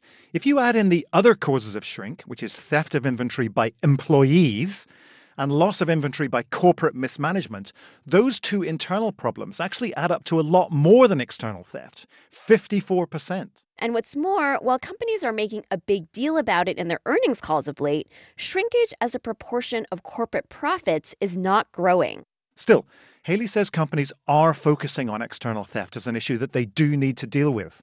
Some companies are finding ways to combat external theft. Costco is one, Best Buy is another, in a recent earnings call, for example, the Best Buy CEO talked about a few strategies that they deployed to tamp down on external theft, many of which I saw firsthand when I was in the store. One of those is employing security workers at store entrances. They have more salespeople across the floor. And she also said that they have very few self checkout registers, and self checkouts have often been blamed for rising theft. At least until recently, many retailers have not taken Best Buy's approach. They saw shrinkage as just another cost of doing business. Yeah, but Haley says the comments that she's heard recently by companies on this issue signal a change. And she says we're already seeing stores step up their crime fighting game beyond merely putting guards on the doors and locking up high value items. You can increase cameras and the visibility of those cameras. All of these security measures not only cost money, they can also impact the customer experience. Yeah, I have to say, on my visit to Best Buy, the occasional lack of physical products on the floor was mildly frustrating. I mean, it is hard to compare two pairs of headphones, for example, when they're not physically in front of you and you're just looking at two QR codes instead. I don't know, maybe that's just our new retail reality. Wailin Wong, Patty Hirsch, NPR News. Support for Planet Money comes from Bank of America. offering access to resources and digital tools designed to help local to global companies make moves for their businesses. Learn more at bankofamerica.com slash banking for business.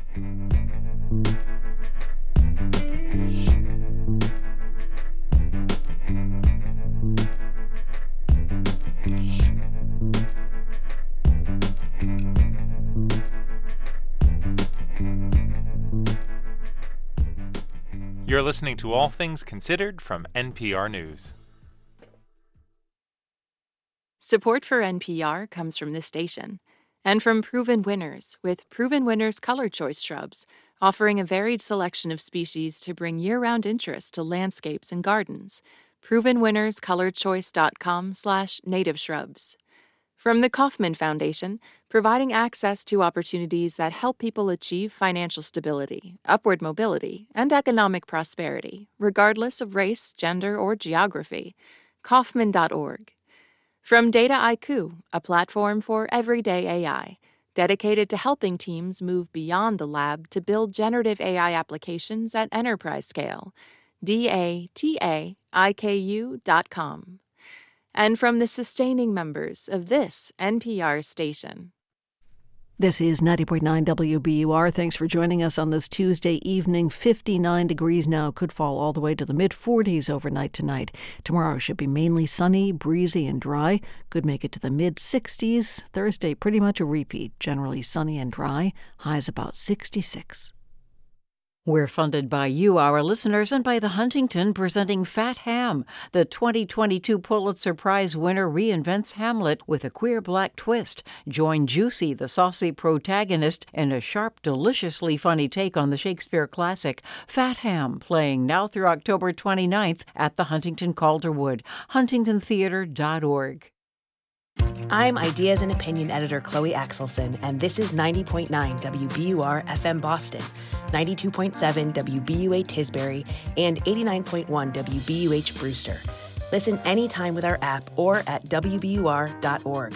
WBUR, Boston's NPR news station. The Federal Trade Commission and 17 states, including Massachusetts, are suing Amazon, saying the retail giant has abused its monopoly power in a way that hurts shoppers and sellers. Amazon is raising prices on American consumers and small businesses and engaging in a concerted strategy to unlawfully exclude rivals and undermine competition. Good evening, I'm Lisa Mullins. The case could prove existential for Amazon. Also ahead, secular and religious demonstrators clash during the observance of Yom Kippur in Israel. The encounters highlight the ongoing battle over the direction of the country's democracy. The Biden administration has suggested overdose deaths are finally leveling off, but new data show the number of deaths caused by fentanyl has grown. These stories and the irresistible intersection of pop music stardom and NFL brawn coming up. It's 601.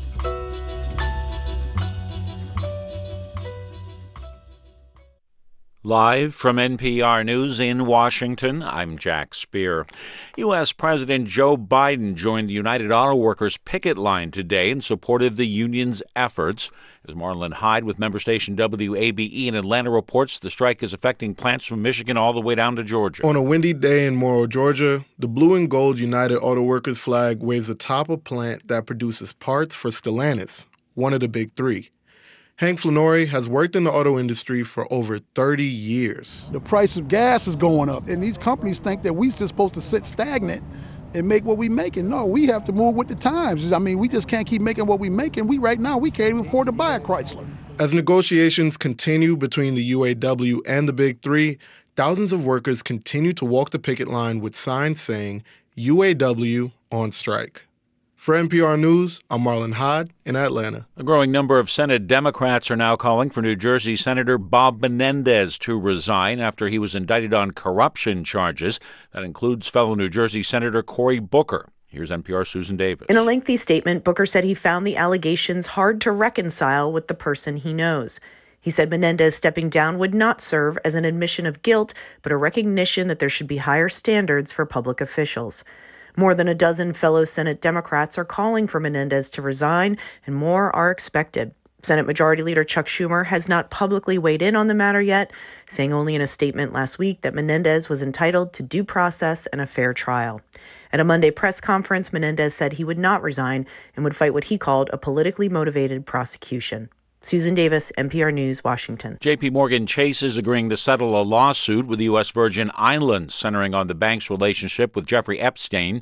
As NPR's David Gura reports, the suit claims JP Morgan enabled sex trafficking by the disgraced financier. The Attorney General for the U.S. Virgin Islands called the $75 million settlement historic. JP Morgan Chase has agreed to implement and maintain anti trafficking measures. It pledges to do more due diligence on its customers. $10 million will pay for mental health services for Jeffrey Epstein's survivors. 20 million will pay for attorney's fees. Epstein banked with JP Morgan for 15 years until the bank cut ties with him and he moved his money to Deutsche Bank, which reached a similar agreement earlier this year. In June, JP Morgan settled another lawsuit brought by some of Epstein's victims for $290 million.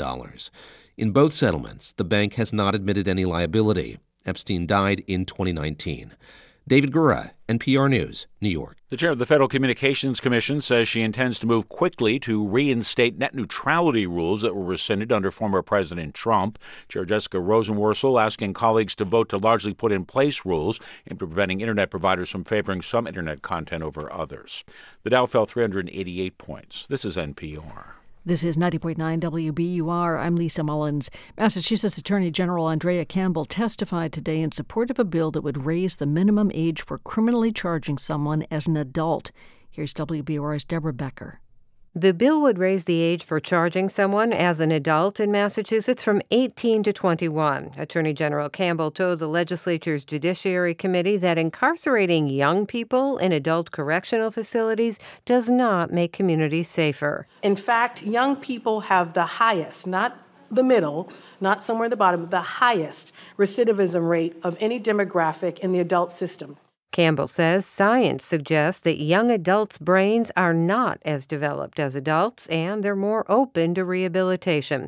The bill would raise the age over five years. For 90.9 WBUR, I'm Deborah Becker. Massachusetts Senate Republicans are urging President Biden to help with the migrant crisis in the state. Their letter says the state's shelters and healthcare facilities are overwhelmed by the large number of migrant families moving here.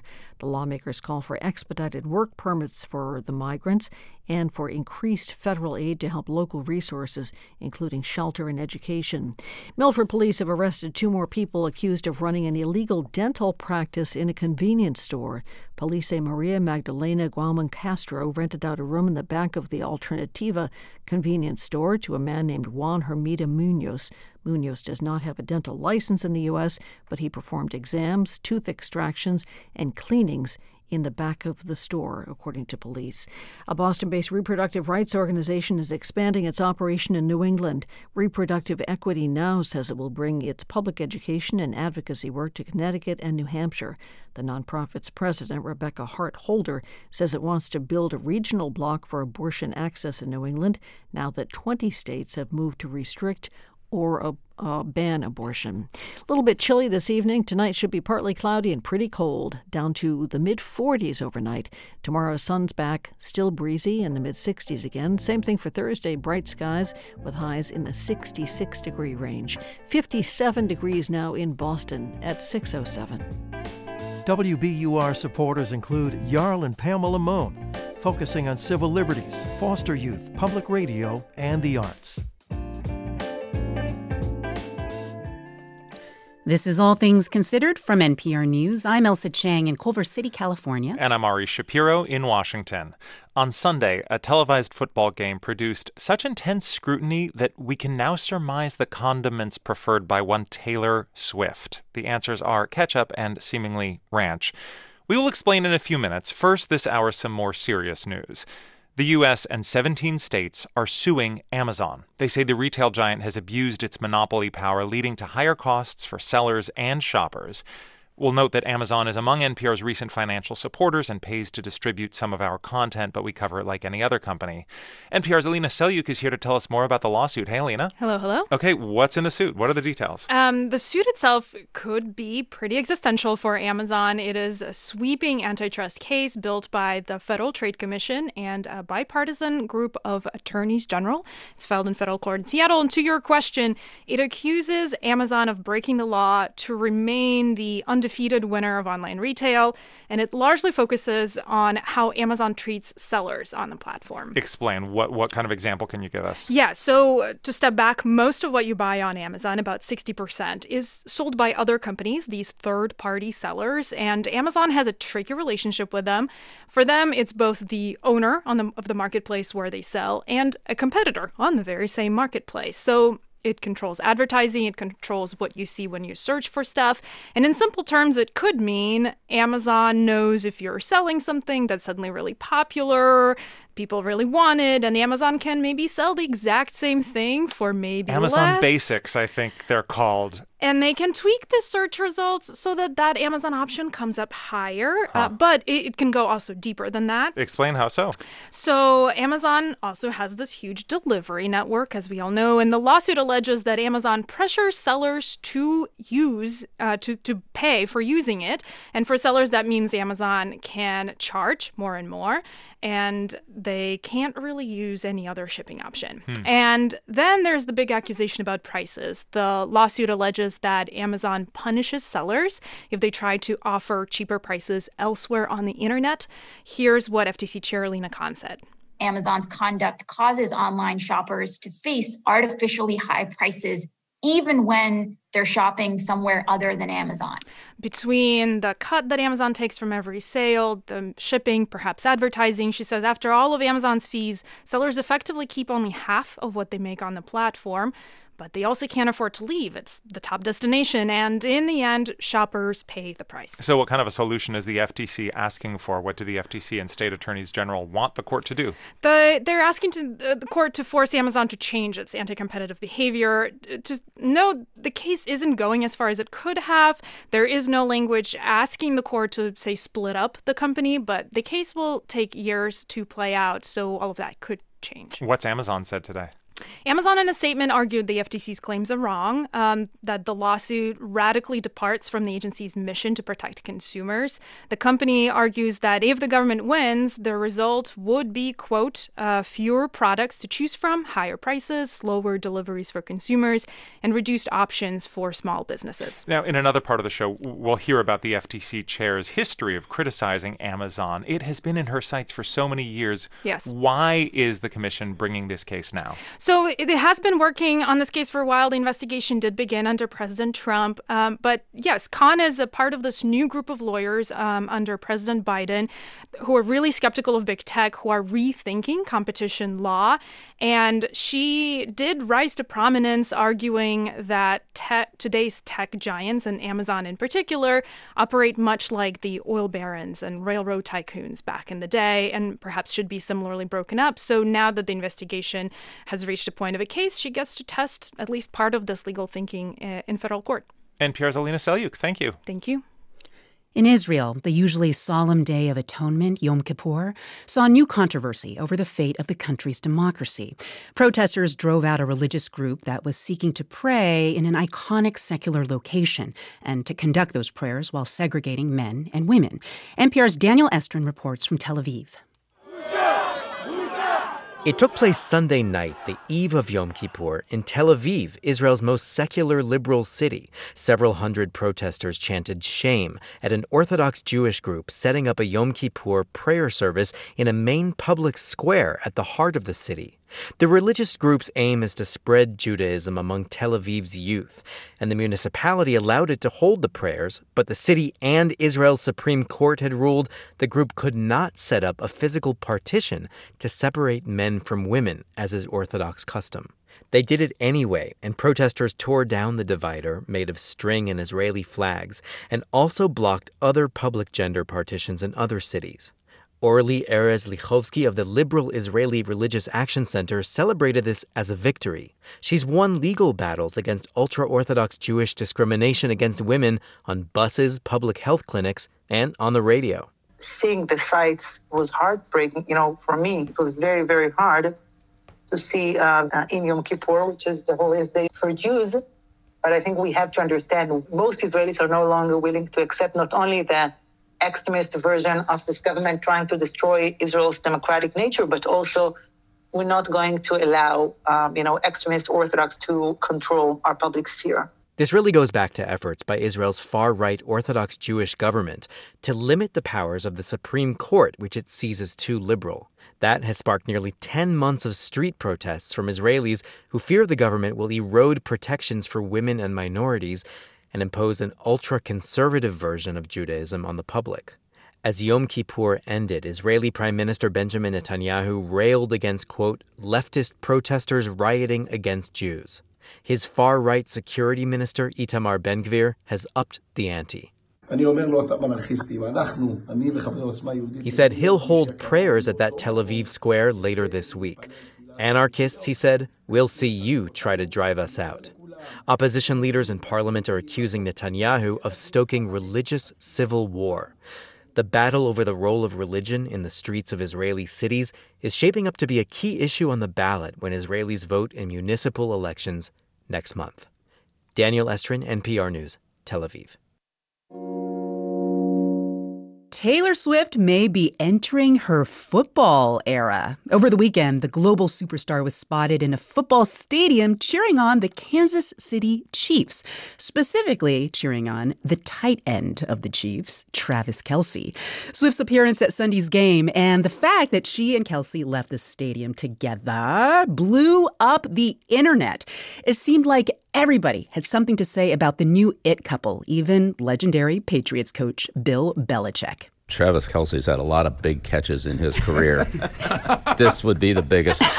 As for Swifties, well, they seem to have embraced their queen's new boo. Sales for Kelce's football jersey reportedly skyrocketed since Sunday.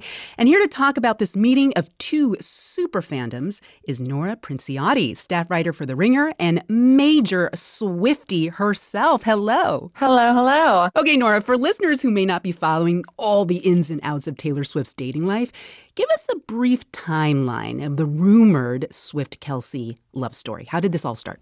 So it started in July when Travis Kelce went to one of Taylor's Eras Tour shows when she was in Kansas City. And he did something that a lot of Swift fans have done at the Eras Tour, which is that he made and wore and brought a friendship bracelet. And he did a funny thing, which is that he put his phone number oh, on nice a friendship move. bracelet. I know, very savvy. And he tried to get it to Taylor, but was unsuccessful. Then he told the story of not getting through the inner circle uh-huh. on his podcast with his brother, who's another NFL player.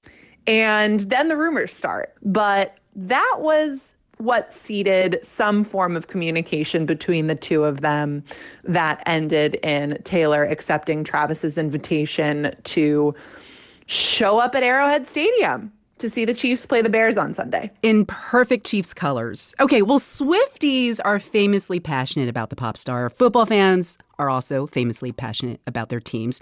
Can you just compare these two fandoms for me? Like, is knowing your favorite NFL player's stats kind of like being able to identify all the little Easter eggs that Taylor's known to hide in her songs? It sort of is for two groups that I think in some ways don't identify as having very much in common with each other. There's an enthusiasm and a detail orientation and an obsessive quality that definitely I love that they're colliding now. yeah, it's really great. There's a couple key differences though.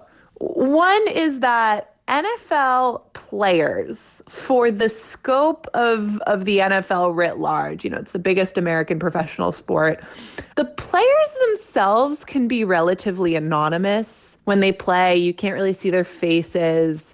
There's 53 guys on every roster. It's not the same type of superstardom that you find even in other sports and definitely not in pop music. I want to know what about the NFL and all of this? Because as we mentioned, sales for Travis Kelce's jersey have apparently skyrocketed, and that could very well be because of Taylor's fans. And I saw that many of the post game questions were about Taylor Swift's appearance at the game. The commentators were all talking about it. Is Taylor Swift going to be awesome or terrible for the NFL and the future of football? What do you think? Well, I suppose that remains to be seen. I do think, in general, the NFL is incredibly excited about getting a piece of the Taylor spotlight. You could already tell over the summer because the Eras Tour concerts, they were all in NFL stadiums. Mm-hmm. And the football team that played in whatever stadium she was visiting, their social media account, their whole operation would bend over backwards to come up with something that, you know, allowed them to sort of connect with the Taylor Swift fan base. So the NFL, which does want to improve its exposure and appeal to women, especially, I think is thrilled about this. That is Nora Princiotti, staff writer for The Ringer and host of Every Single Album, a pop music podcast. Thank you so much for breaking this down for us. Absolutely.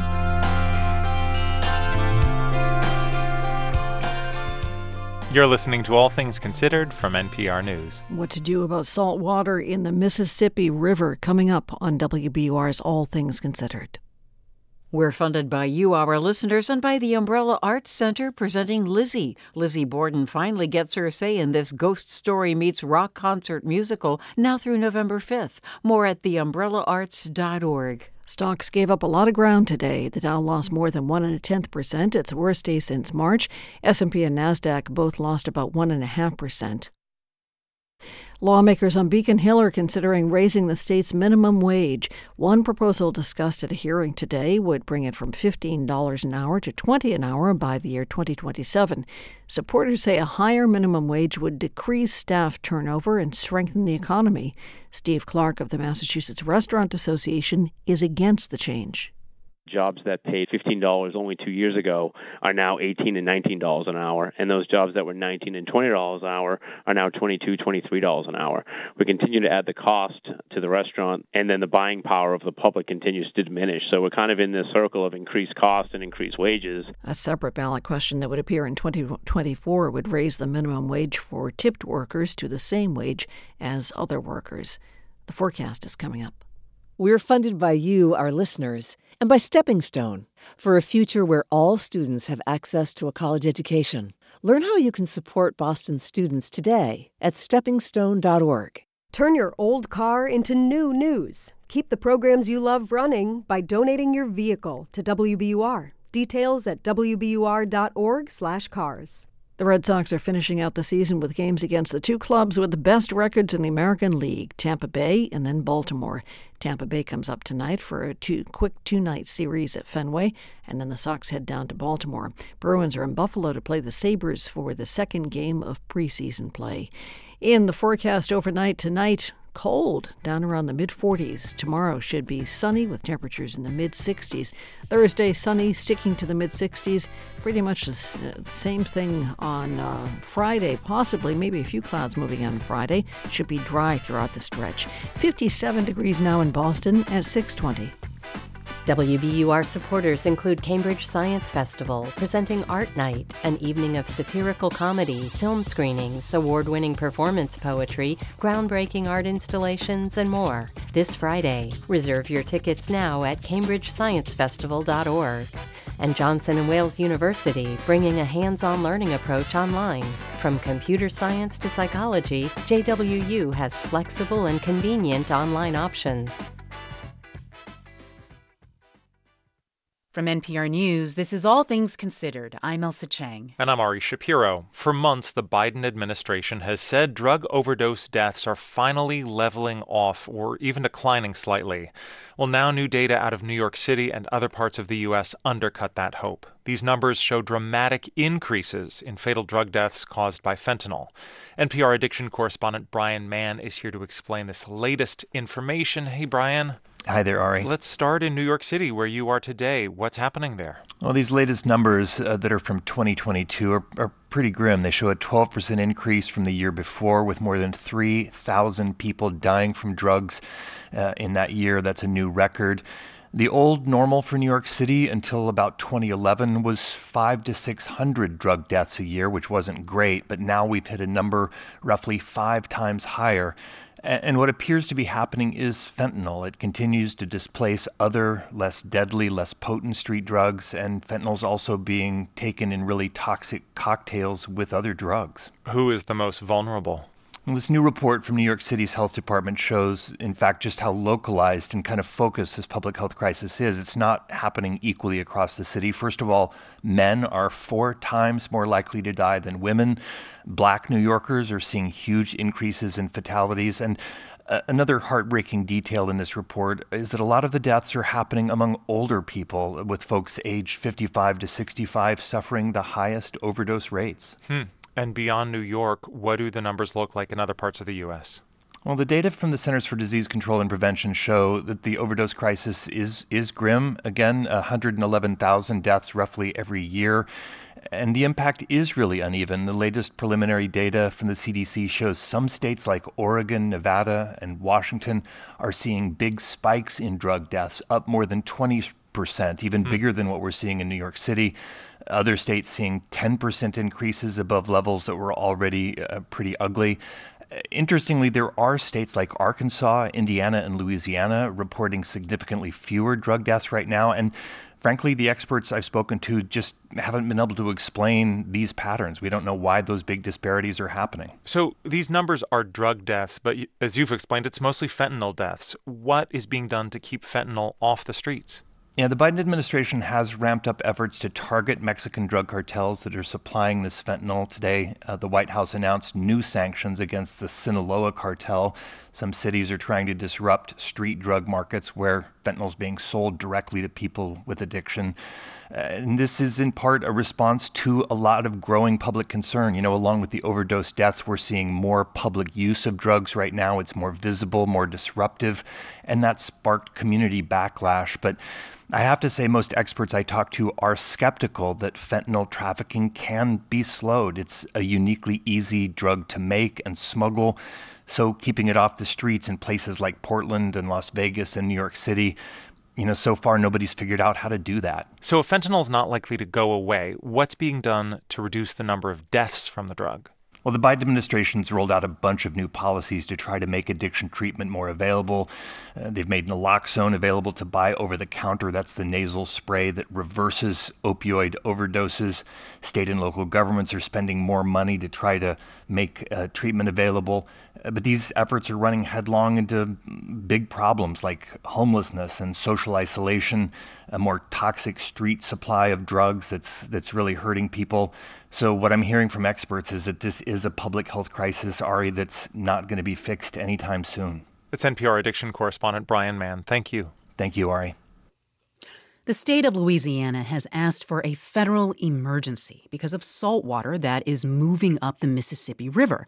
The slow moving salty water has already seeped into drinking supplies in southern Louisiana and it's moving up towards New Orleans. Halle Parker with member station WWNO joins us now. Hi, Halle. Hi. Okay, so I've heard this called a saltwater wedge. What does that mean and why is this happening? Yes. Okay. So, Saltwater Wedge 101. Um, right now, we're in a historic drought all throughout the Mississippi River watershed, right? So, there's way less water flowing down the river than usual.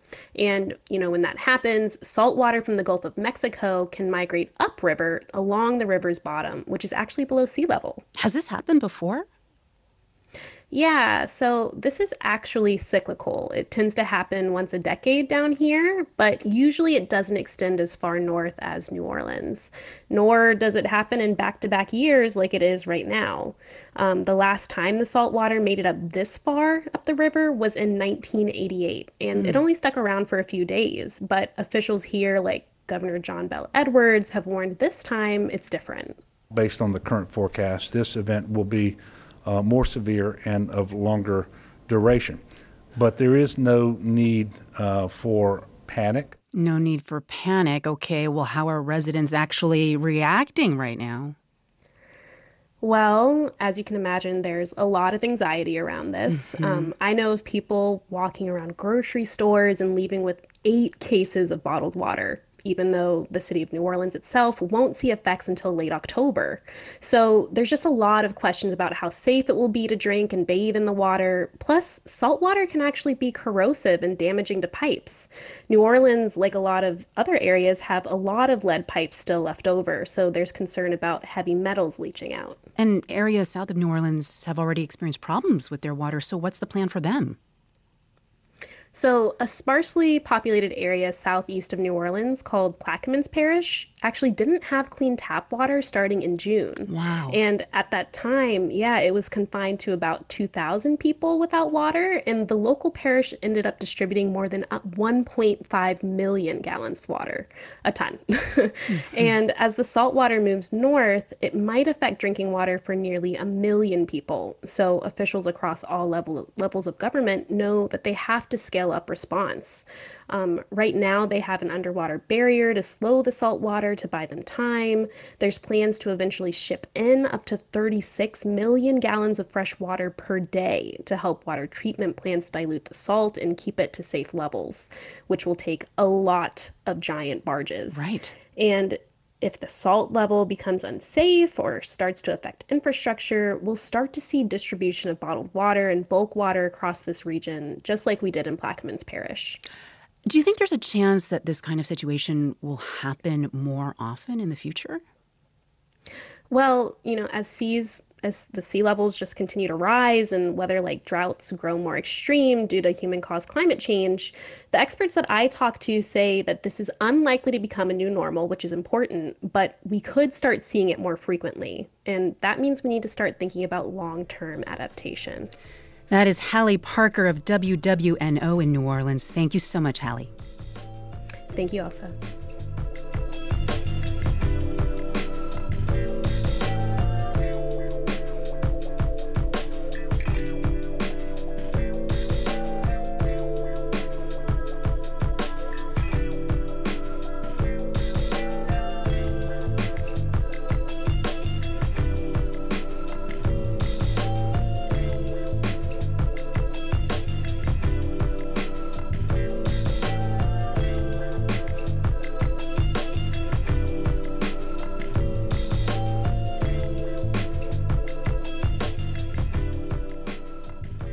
This is NPR News. This is 90.9 WBUR. Thanks for joining us. It is 57 degrees now in the Boston area. Temperatures are dropping, could fall all the way to the mid 40s overnight tonight. Tomorrow should be a nice day, mainly sunny, breezy, and dry. Could make it to the mid 60s. Thursday, pretty much a repeat, generally sunny and dry. Highs about 66. Could have some clouds move in for Friday. WBUR's new field guide to Boston can help you discover and rediscover the hub, neighborhoods, history, and urban legends, and wicked good fun. Check it all out at wbur.org/fieldguide. We're funded by you, our listeners, and by Salem State University's School of Graduate Studies. Join classmates with varied professional and educational backgrounds. salemstate.edu/graduate.